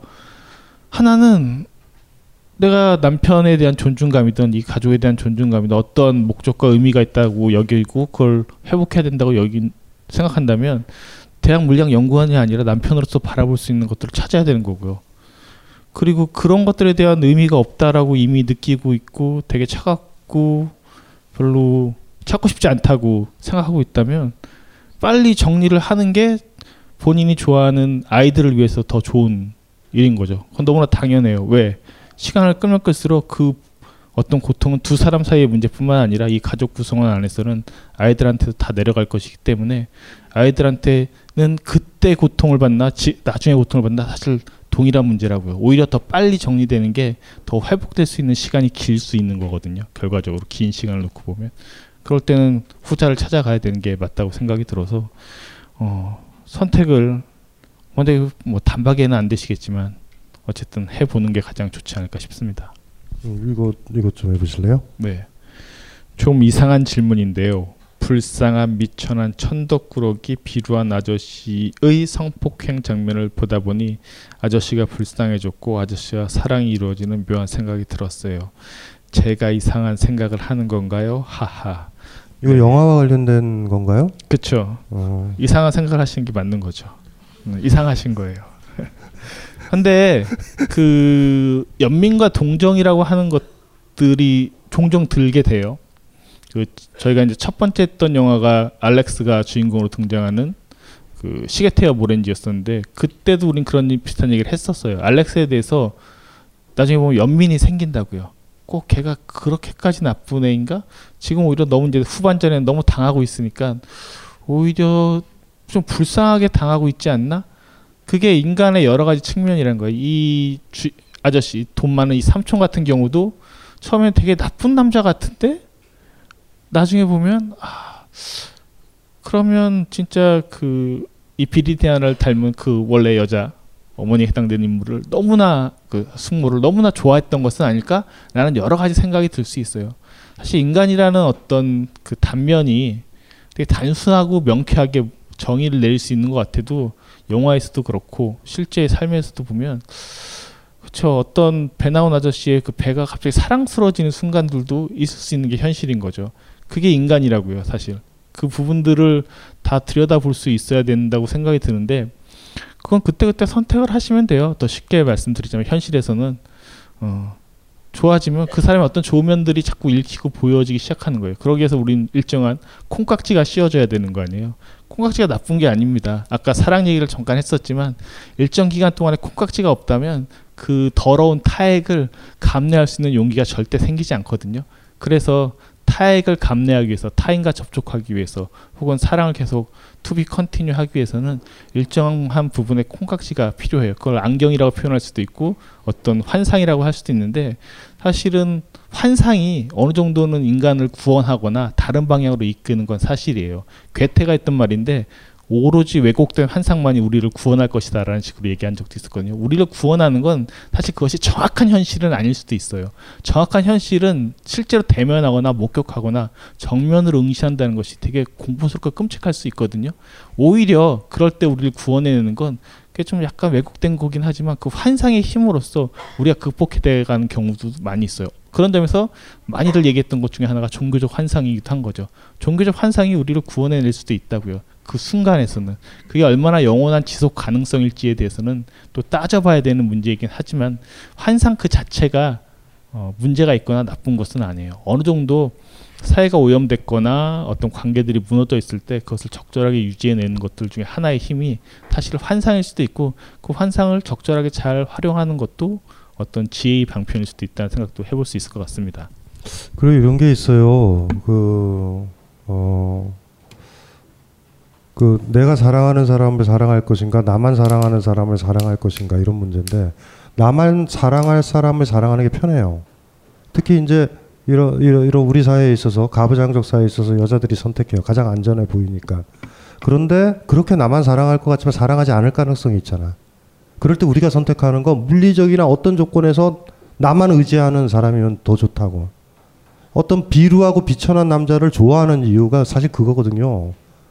애기에 대한 사랑, 자식에 대한 사랑도 비슷해요. 여자들이 그걸 겪을 수 있다고요.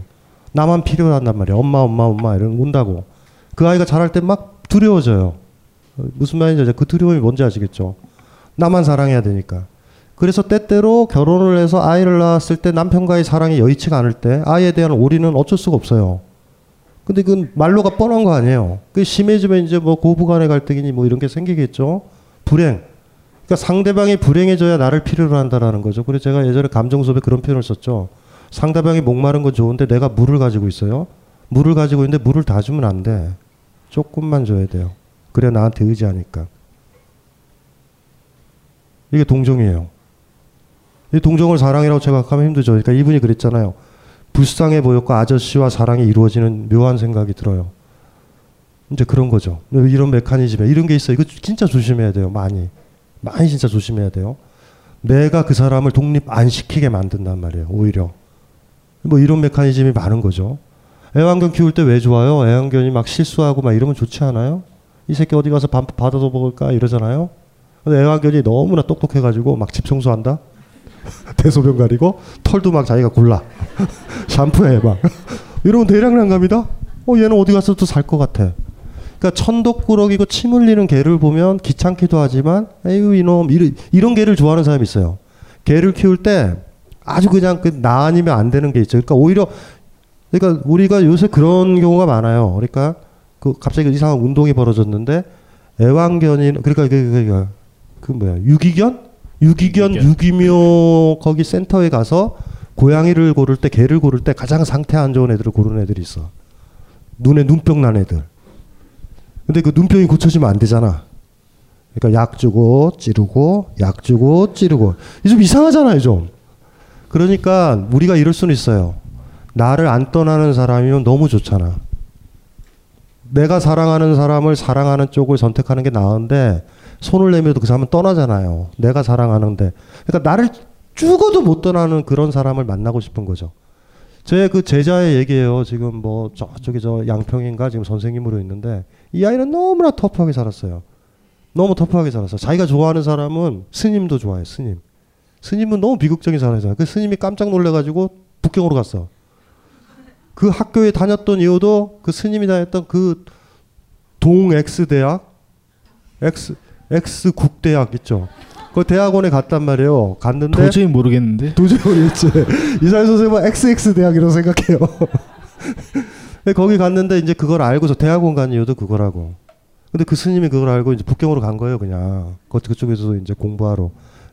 그러니까 학교 선생님이었거든요. 초등학교 선생님. 그만두고 쫓아갔어. 거기서 차였어요. 북경에서. 북경에서 차해 봤어요? 돌아와 가지고 그때 제 강의를 듣더니 그런 얘기를 하더라고요. 좀 이제 좀 친해지니까 선생님 이제는 제가 사랑하는 사람 말고 저만 사랑해 주는 사람을 사랑할래요. 그래? 그러니? 그래 그래라. 그래서 결혼을 했어요. 자기만 사랑하는 남자를 만났나 봐. 그래서 이제 카톡이나 이런 데 사진 보내오면 남편 사진은 없고 음식 사진만 있어요. 음식과 결혼했어요? 모르겠어요. 자, 그래도 이제 양평을 들리면 선생님 연락 주세요. 그래요. 그래가지고 그 뜻대로 안 돼요. 참 재밌죠. 나를 사랑해준다. 언감생심이죠. 그러니까 우리는 더 심하면 그 조건을 만들어요. 다리라도 부러뜨려 버리는 거야. 제비다리 부러뜨리듯이 나를 못 떠나게. 그러니까 그런 그 진짜 슬픈 거 아니에요? 왜냐하면 조금만 돌아보면 알잖아. 내가 얼마나 잔인한 여자인지. 아이의 성장을 원하는 것 같지만 성장하는 걸 저주하는 나. 아이가 실수 안 했으면 하지만 실수할 때 희열을 느끼는 나. 뭐 이런 거 있죠. 한번 남편이 퍼펙트한 거예요. 남편이 늦잠 좀 앉아. 내가 깨워줘야 되는데. 여보 회사 가야 돼 이래야 되잖아. 근데 남편이 먼저 일어나 빨래 다 했나? 다 밥해. 이거 처음에는 편해 보이는데 한참 지나면 난 뭐지 씨발. 나 내가 필요 없는 거야. 요리를 나보다 더 잘해. 빨래도 나보다 더 잘해. 다 잘해. 이러면 나중에 되면 이런 느낌이 들어. 어, 내가 버려질 것 같다. 버리지면 어떡하지? 그러니까 사실은 우리 인간이 가진 아주 나쁜 거예요. 난 타인이 필요한데 타인이 내 곁을 안 떠나게 하는. 그러니까 그러, 그렇게 그렇게 약한 사람은 결혼해서도 안 되고 애인을 만들었어도 안 되고 심지어 애를 낳았으면 더 위험해요. 그 아이가 제대로 되겠냐고. 아이가 헷갈리잖아요. 나의 행복을 바라는 거야, 불행을 바라는 거야? 내가 두 다리로 걷는 걸 원하는 거야? 어, 어머니들이 그래요. 어느 날 있죠. 아이를 걷, 걷기, 걷자고 하잖아요. 이렇게 걷게 하잖아요. 이렇게 두 손 잡고. 근데 아이가 어느 날 자기 두 발로 걸을 때 싸한 슬픔이 밀려올 때도 있다고. 내가 필요 없는 어떤 지점이 예감될 때가 있다고. 그럴 때 되면 이미 아이를 사랑하는 것도 아니죠. 애가 애인인 거야, 애인. 이, 이 감정은 아주 묘한 감정이에요, 의외로. 그러니까 슬픈 거죠. 그러니까 이제 이분이 이렇게 얘기할 수도 있는 거야. 비루한 아저씨의 성폭행 장면을 보다 보니 아저씨가 불쌍해졌고 아저씨와 사랑이 이루어지는 묘한 생각이 들었어요. 제가 이상한 생각을 하는 건가요? 이분은 뭐 100%죠. 버림받기 싫은 거야. 약한 거예요. 그러니까 이분의 가장 큰 문제는 지가 원하는 거, 자기가 원하는 걸 원하지 못할 거예요. 그걸 항상 버림받거든요. 아 좋잖아요. 내가 손 내밀면 상대방이 내 손을 잡아야 되잖아. 근데 상대방이 손 내밀면 선택권은 나한테 있잖아요. 내가 잡으면 되잖아. 이, 그러니까 이런, 이런 거죠. 그러니까 이런 거는 슬픈 거예요. 그러니까 이런 분들은 아주 강하게 자기 자아를 구축해야 된다고. 무슨 말인지 알죠? 그러니까 이런 분들은 뭐 약한 사람이 있으면 막 넘어뜨리는 게 좋아. 그러니까 아이가 아이를 막 넘어뜨려. 막 넘어뜨리고. 막 그런 모습들. 야, 그런 모습들이 필요해요. 간혹 약한 사람을 동정하는 캐릭터에는 선한 것도 있지만 나쁜 것도 있어요. 여러분들 친구가 이혼하면 친구한테 위로하러 가죠. 그거는 그때는 뭐냐면 여러분들 자신이 행복하지도 않은데 이혼을 안 했다는 사실을 확인하러 가요. 대신 굉장히 행복한 친구 밑에 가면 여러분들 쓸쓸해진다고. 그래서 옛날 어른들이 사촌이 땅을 쌓으면 배가 아프다 그런 거예요. 고통의 공동체는 쉽게 마름들어져요. 하지만 그 사람이 너무 잘 됐을 때 여러분은 가가 있냐고요. 그 사람을 보자마자 열등감이 느껴지고 나는 왜 그래? 동창회의 묘미 있잖아요. 동창회의 묘미. 동창회의 신비. 벼락 출세한 동창들은 항상 동창회 왜 안 하냐고 그러고 공주가 하녀로 바뀌고 하녀가 공주로 바뀌는 놀라운 거. 나는 명문대 갔는데 쟤는 전문대 갔는데 더 잘 살아. 서로 확인하는 막 그 묘한 자리들 있죠. 막 그런 거 하면서 막 화나고 막 속상하고. 그러니까 인간의 심리라는 거 그렇게 복잡해요. 자기 기반적이라. 그러니까 이분 자체가 이상하다라는 느낌보다 이 심리가 있어요. 이런 자아는 나보다 더 약한 사람을 만나서 나한테 기대게 만들고 나의 안전을 확보하려는 거야. 근데 계속 이렇게 떨어질 거예요. 계속 떨어진다고. 끝내 내가 원하는 건 중요하지 않게 되는 캐릭터가 돼요. 특히나 이 자신이 없으면 애를 낳으면 안 돼요. 굉장히 위험한 짓이에요, 그거는. 한번 생각해 봐요. 애의 불행, 불행과 애의 독립 안 됨을 원하면서 동시에 독립됨을 원하는 엄마 밑에서 애가 제정신으로 살겠냐고. 묘하죠. 이, 그래, 네 결혼 너무 축하한다. 이제 성인이네. 이러면서 애가 부부가 자는 밤문 열더니 내 아들은 냉수를 좋아한다 하고 문 닫고 나간다. 너는 그거 몰랐지 이러는 사람. 이- 이 뭐예요 이게 뭐 공포 영화도 아니고. 그러니까 스스로 그건 굉장히 강해져야 돼요. 그러니까 이, 이 이게 위험한 거란 말이에요. 이런 분은 아직 당분간 살아가면 안 돼. 내가 원하는 게 있어야 돼요. 내가 원하는 게. 나를 필요로 하는 사람을 찾으면 안 돼요. 인생 불행해져요. 아 당연하죠. 어, 당연한 거예요. 이거 위험한 캐릭터예요. 이런 분들이 옛날에 벙커 다 상담할 때 보면 말로가 안 좋아해 다. 예, 그러니까 이분은 지금 여기서 호호 그러거든요. 제가 이상한 생각을 하는 건가요? 호호호. 이상한 건 아니에요. 본인이 파괴될 거예요 나중에. 그러니까 음, 좋은 얘기죠. 예. 이거 이거 선생님 이거 할까요? 입에- 들, 들, 들, 들, 들으세요 저 이렇게. 입양에 대해 어떻게 생각하세요? 입양 하고 싶으신 거면 하시면 되는 일이신 것 같은데요. 음. 그렇죠. 음. 이런 질문들이 이렇게 쓸데없는 질문들이란 거예요. 입양을 지가 하면 돼요. 이건 말려달라는 건가요? 스톱해달라는 거예요. 대개 이거는 뭐라고 얘기해야 되냐면 입양을 하고 싶은데 선생님이 힘을 주세요예요. 근데 저희가 졸라게 힘 준다 그래서 입양을 안 해요 이런 분들은 특징이 끝내 안 해. 하지 말라고 그러면 또 생각을 해요 입양에 대해서 하라고 그러면 어씨 그러니까 이게 뭐예요? 이게 분열이 되는 거야. 그냥 입양하고 싶으면 입양을 훅 하면 돼. 훅. 무슨 소리인지 이해되시죠? 그러니까 이런 이런 질문들이 있어요. 그 오빠를 사랑해도 돼요? 아니 뭐 어쩌라고? 하지 마. 이러면 또 딴 사람 찾아가. 그 오빠를 사랑해도 돼요? 그래서 해. 그러면 어떻게 사랑하지? 또 이런다고. 이런 질문이요. 이 입양의 문제는 여러분이 결정을 해야 되는 거예요. 어 이건 굉장히 크고 하나만 얘기를 할게요. 그 산의 교훈. 등산을 시작했으면 같이 출발했으면 같이 내려와야 돼요. 그러니까 한 아이를 입양을 했다면 그 아이가 스무 살이 될 때까지 키워야 돼요. 무슨 말인지 아세요? 그건 불문율이 안 그러면 여러분 사치 때문에 애들을 어디다 던진다고. 같이 올라갔다가 중간에 힘들다고 봉우리에 두고 와? 올라가지 말았어야죠 그러면. 한 주기라는 게 있어요 한 주기. 그러면 입양의 경우라면 그런 거고 애, 유기묘를 키웠다 고양이를 키웠다 그러면 애가 어느 정도 자랄 때까지는 견뎌야 된다고. 그거는 각오를 하셔야 돼요. 그거는 입양이라는 건 그런 거예요. 타인과의 관계고 아까 들어옴에 대해서 순수함에 대해서 얘기했죠. 그 아이 때문에 굉장히 더러워질 거라고. 고양이가 제일 힘든 게 뭔지 아시죠? 새끼 고양이는 편하다. 털이 별로 안 빠져요. 새끼들은. 나이가 들면 고, 개보다 고양이가 힘든 이유가 털이 쫄라이 빠져요. 애들이 왜 이렇게 털이 빠지는지 모르겠어. 이해는 돼요. 우리 인간은 옷을 바꿔 입지만 걔네들은 옷이 한 벌이잖아. 계속 빠지고 털 가려고 또 새 옷을 입어야 돼요. 고양이 털은 장난 아니에요. 그래서 고양이를 기르는 사람들은 털을 견뎌야 돼. 털. 개 털보다 더 많이 날리죠. 아시죠? 막 고양이 털 난리예요. 고양이 방을 만들어야 돼요. 고양이 방. 그 고양이 만지려고 막 장갑 끼고 그러잖아요. 옷 입고. 고양이 옷이라고 있어요. 고양이 옷 입어보신 분. 고양이를 많이 안아주신 분은 고양이 옷이라는 걸 입어요. 고양이용 옷. 털이 너무 많아서. 그것도 감당해야 되는 거예요. 새끼 고양이는 털이 잘 안 빠져요. 뭐 갓난의 머리털 이렇게 뽑아보세요. 빠지나. 그 시간이 지나야 빠지지. 그러니까 그런 것처럼 자기가 뭐를 해도 돼요. 해도 되는데 그건 굉장히 더러움을 감당하는 거다. 산 스타트를 했을 때 우리 이렇게 잘 지내 산에서 이러지만 산에 가다 보면 우여곡절이 많아서 그 사람이 아프면 그 사람 짐도 내가 져야 되는 거예요. 그걸 머릿속에 다 생각을 하면 돼요. 예. 그렇게 결정을 했으면 될 것 같아. 아이겠죠. 뭐 이게 뭐 고양이는 아닐 거고 사람이라 그러면 스무 살까지 키울 생각이면 오케이. 오케이. 길게 보셔야 돼요. 스무 살까지는. 그리고 스무 살 딱 지난 다음에 애한테 돈을 좀 주고 내보내요 빨리. 아씨 졸라 힘들었다. 어, 안녕. 그때 그때는 괜찮아. 그때는 아이한테 밝혀야 되죠 미리. 나 입양을 했고 어 미안하다.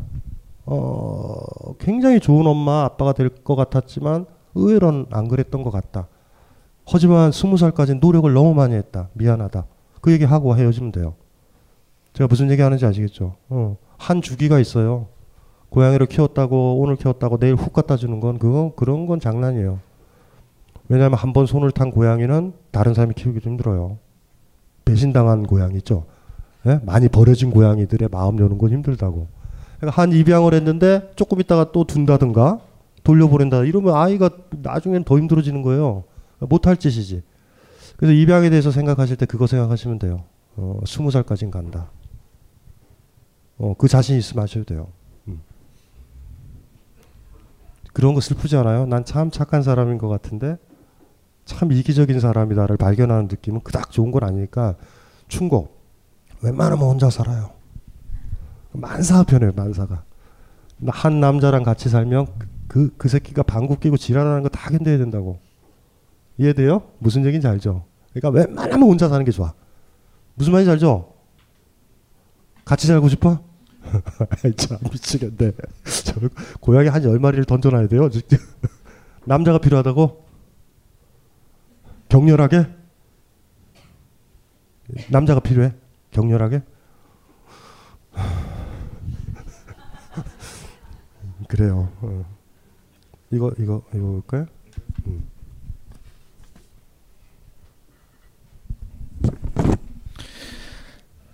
여자 직장, 직장 동료가 멋진 남자랑 결혼을 한다고 하니 너무 부럽습니다. 예. 부럽겠네요. 예.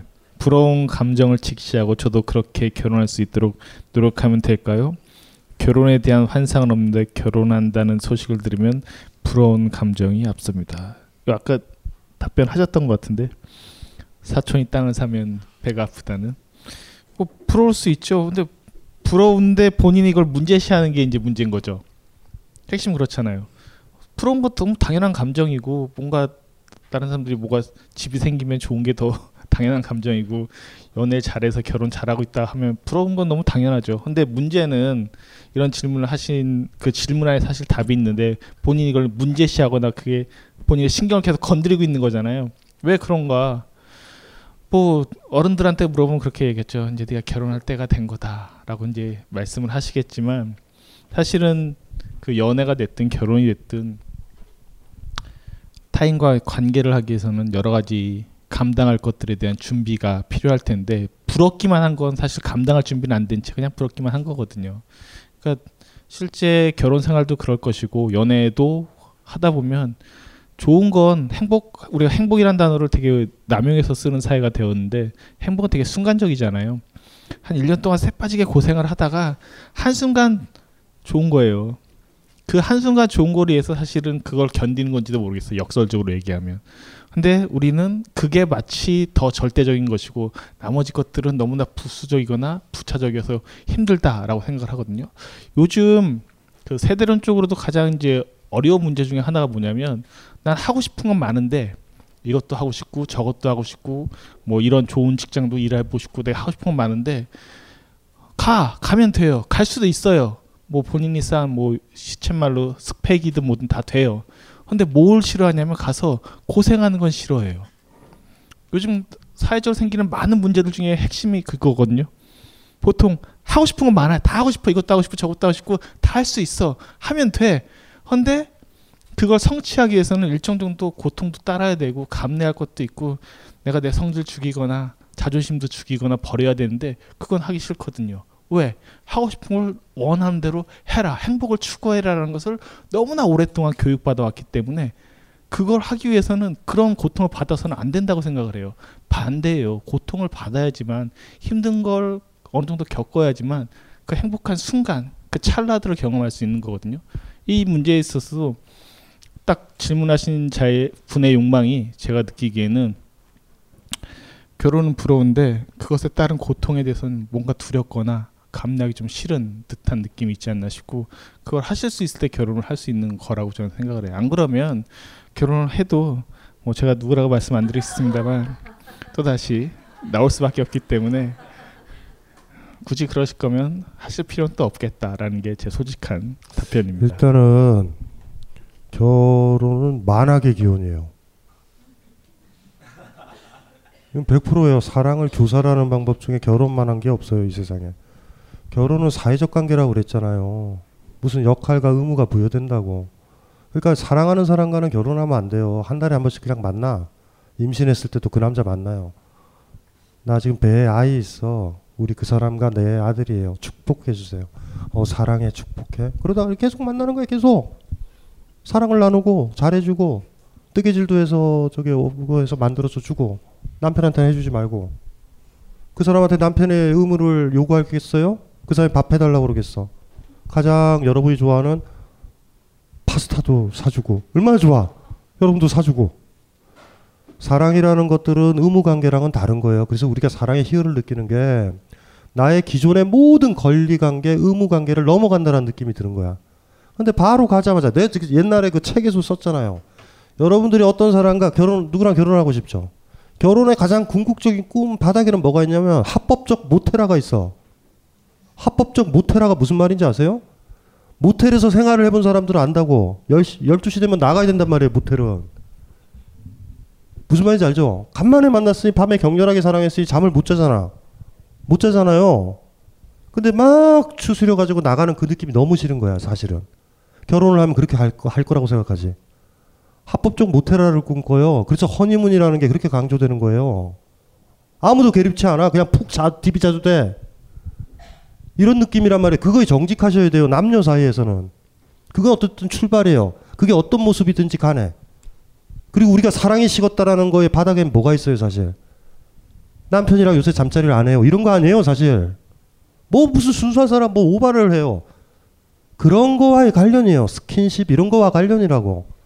아니 그러면 남편이랑 헤어져요. 저 멀리 살아서 화상 통화해. 동영상 찍어놓고 계속 봐요. 젊은 시절 모습. 우리가 어떤 사람이 만약에 죽었더라도 뭐 사고를 당하더라도 얼굴 쓰다듬는 이유가 뭔데? 누구를 만져야 내가 살아있다는 느낌도 드는 거예요. 아니 사진 보면 되지 동영상 보면 되지. 그러니까 중요한 것들은 그런 것들이거든요. 아마 이제 고민들을 좀 많이 해봐야 돼요. 동기가 우린 다 음란하다고요 일정 정도. 음란하죠? 안 그래요? 뭐를 해도 되는 남자잖아요 이제. 그 사람 앞에서 다 옷을 벗어도 되는 거예요. 그 남자도 내 앞에서 옷을 벗고 이런 거잖아 이런 거잖아요.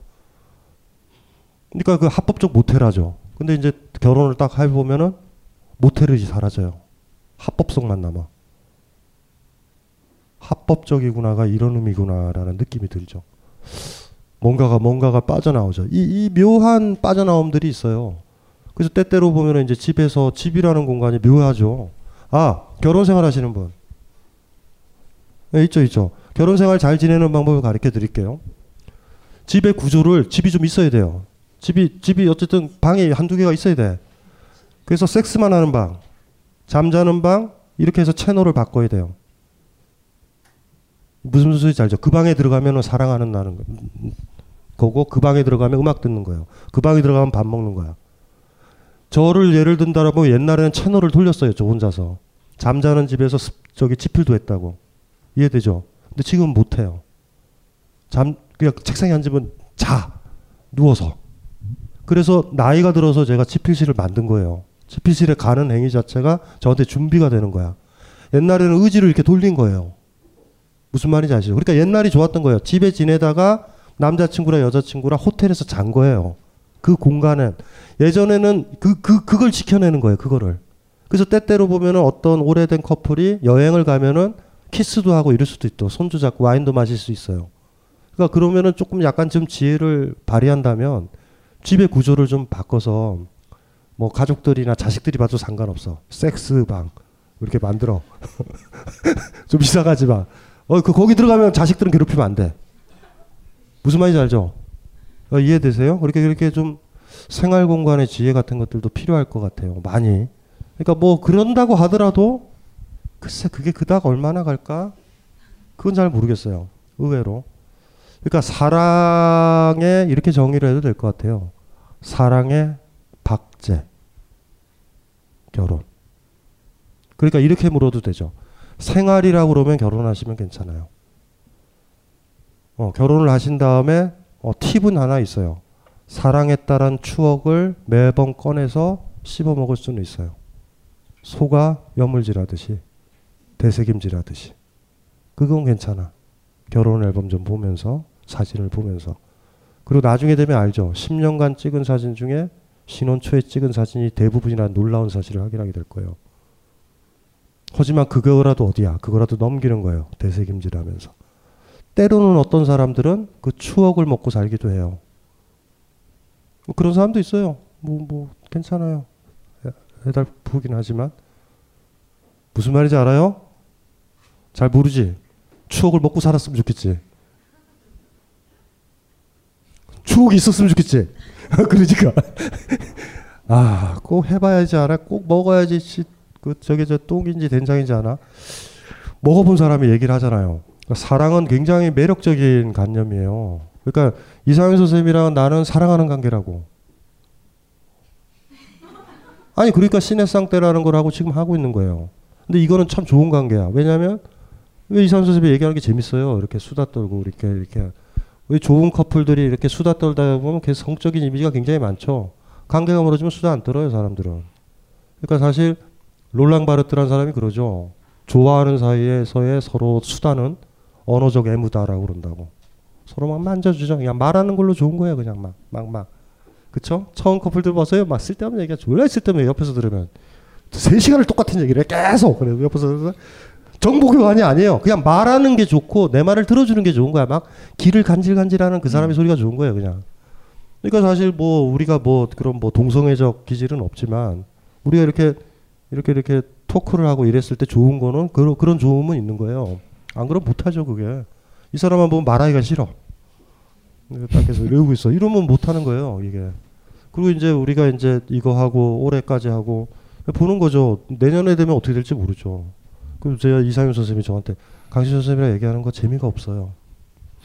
그래요? 저도 사실 그래요. 그러면 안녕. 뭐 이렇게 되는 거죠. 그래서 그 한번 좀 잘 생각을 해보셔야 돼요. 그거에 대해서는 사랑의 박제다.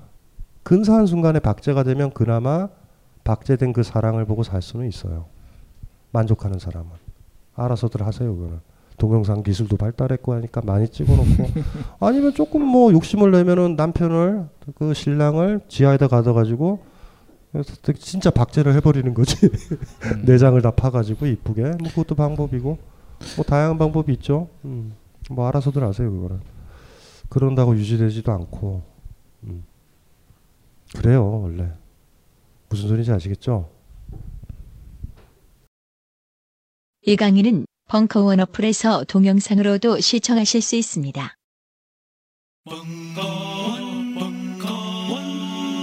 벙커원 라디오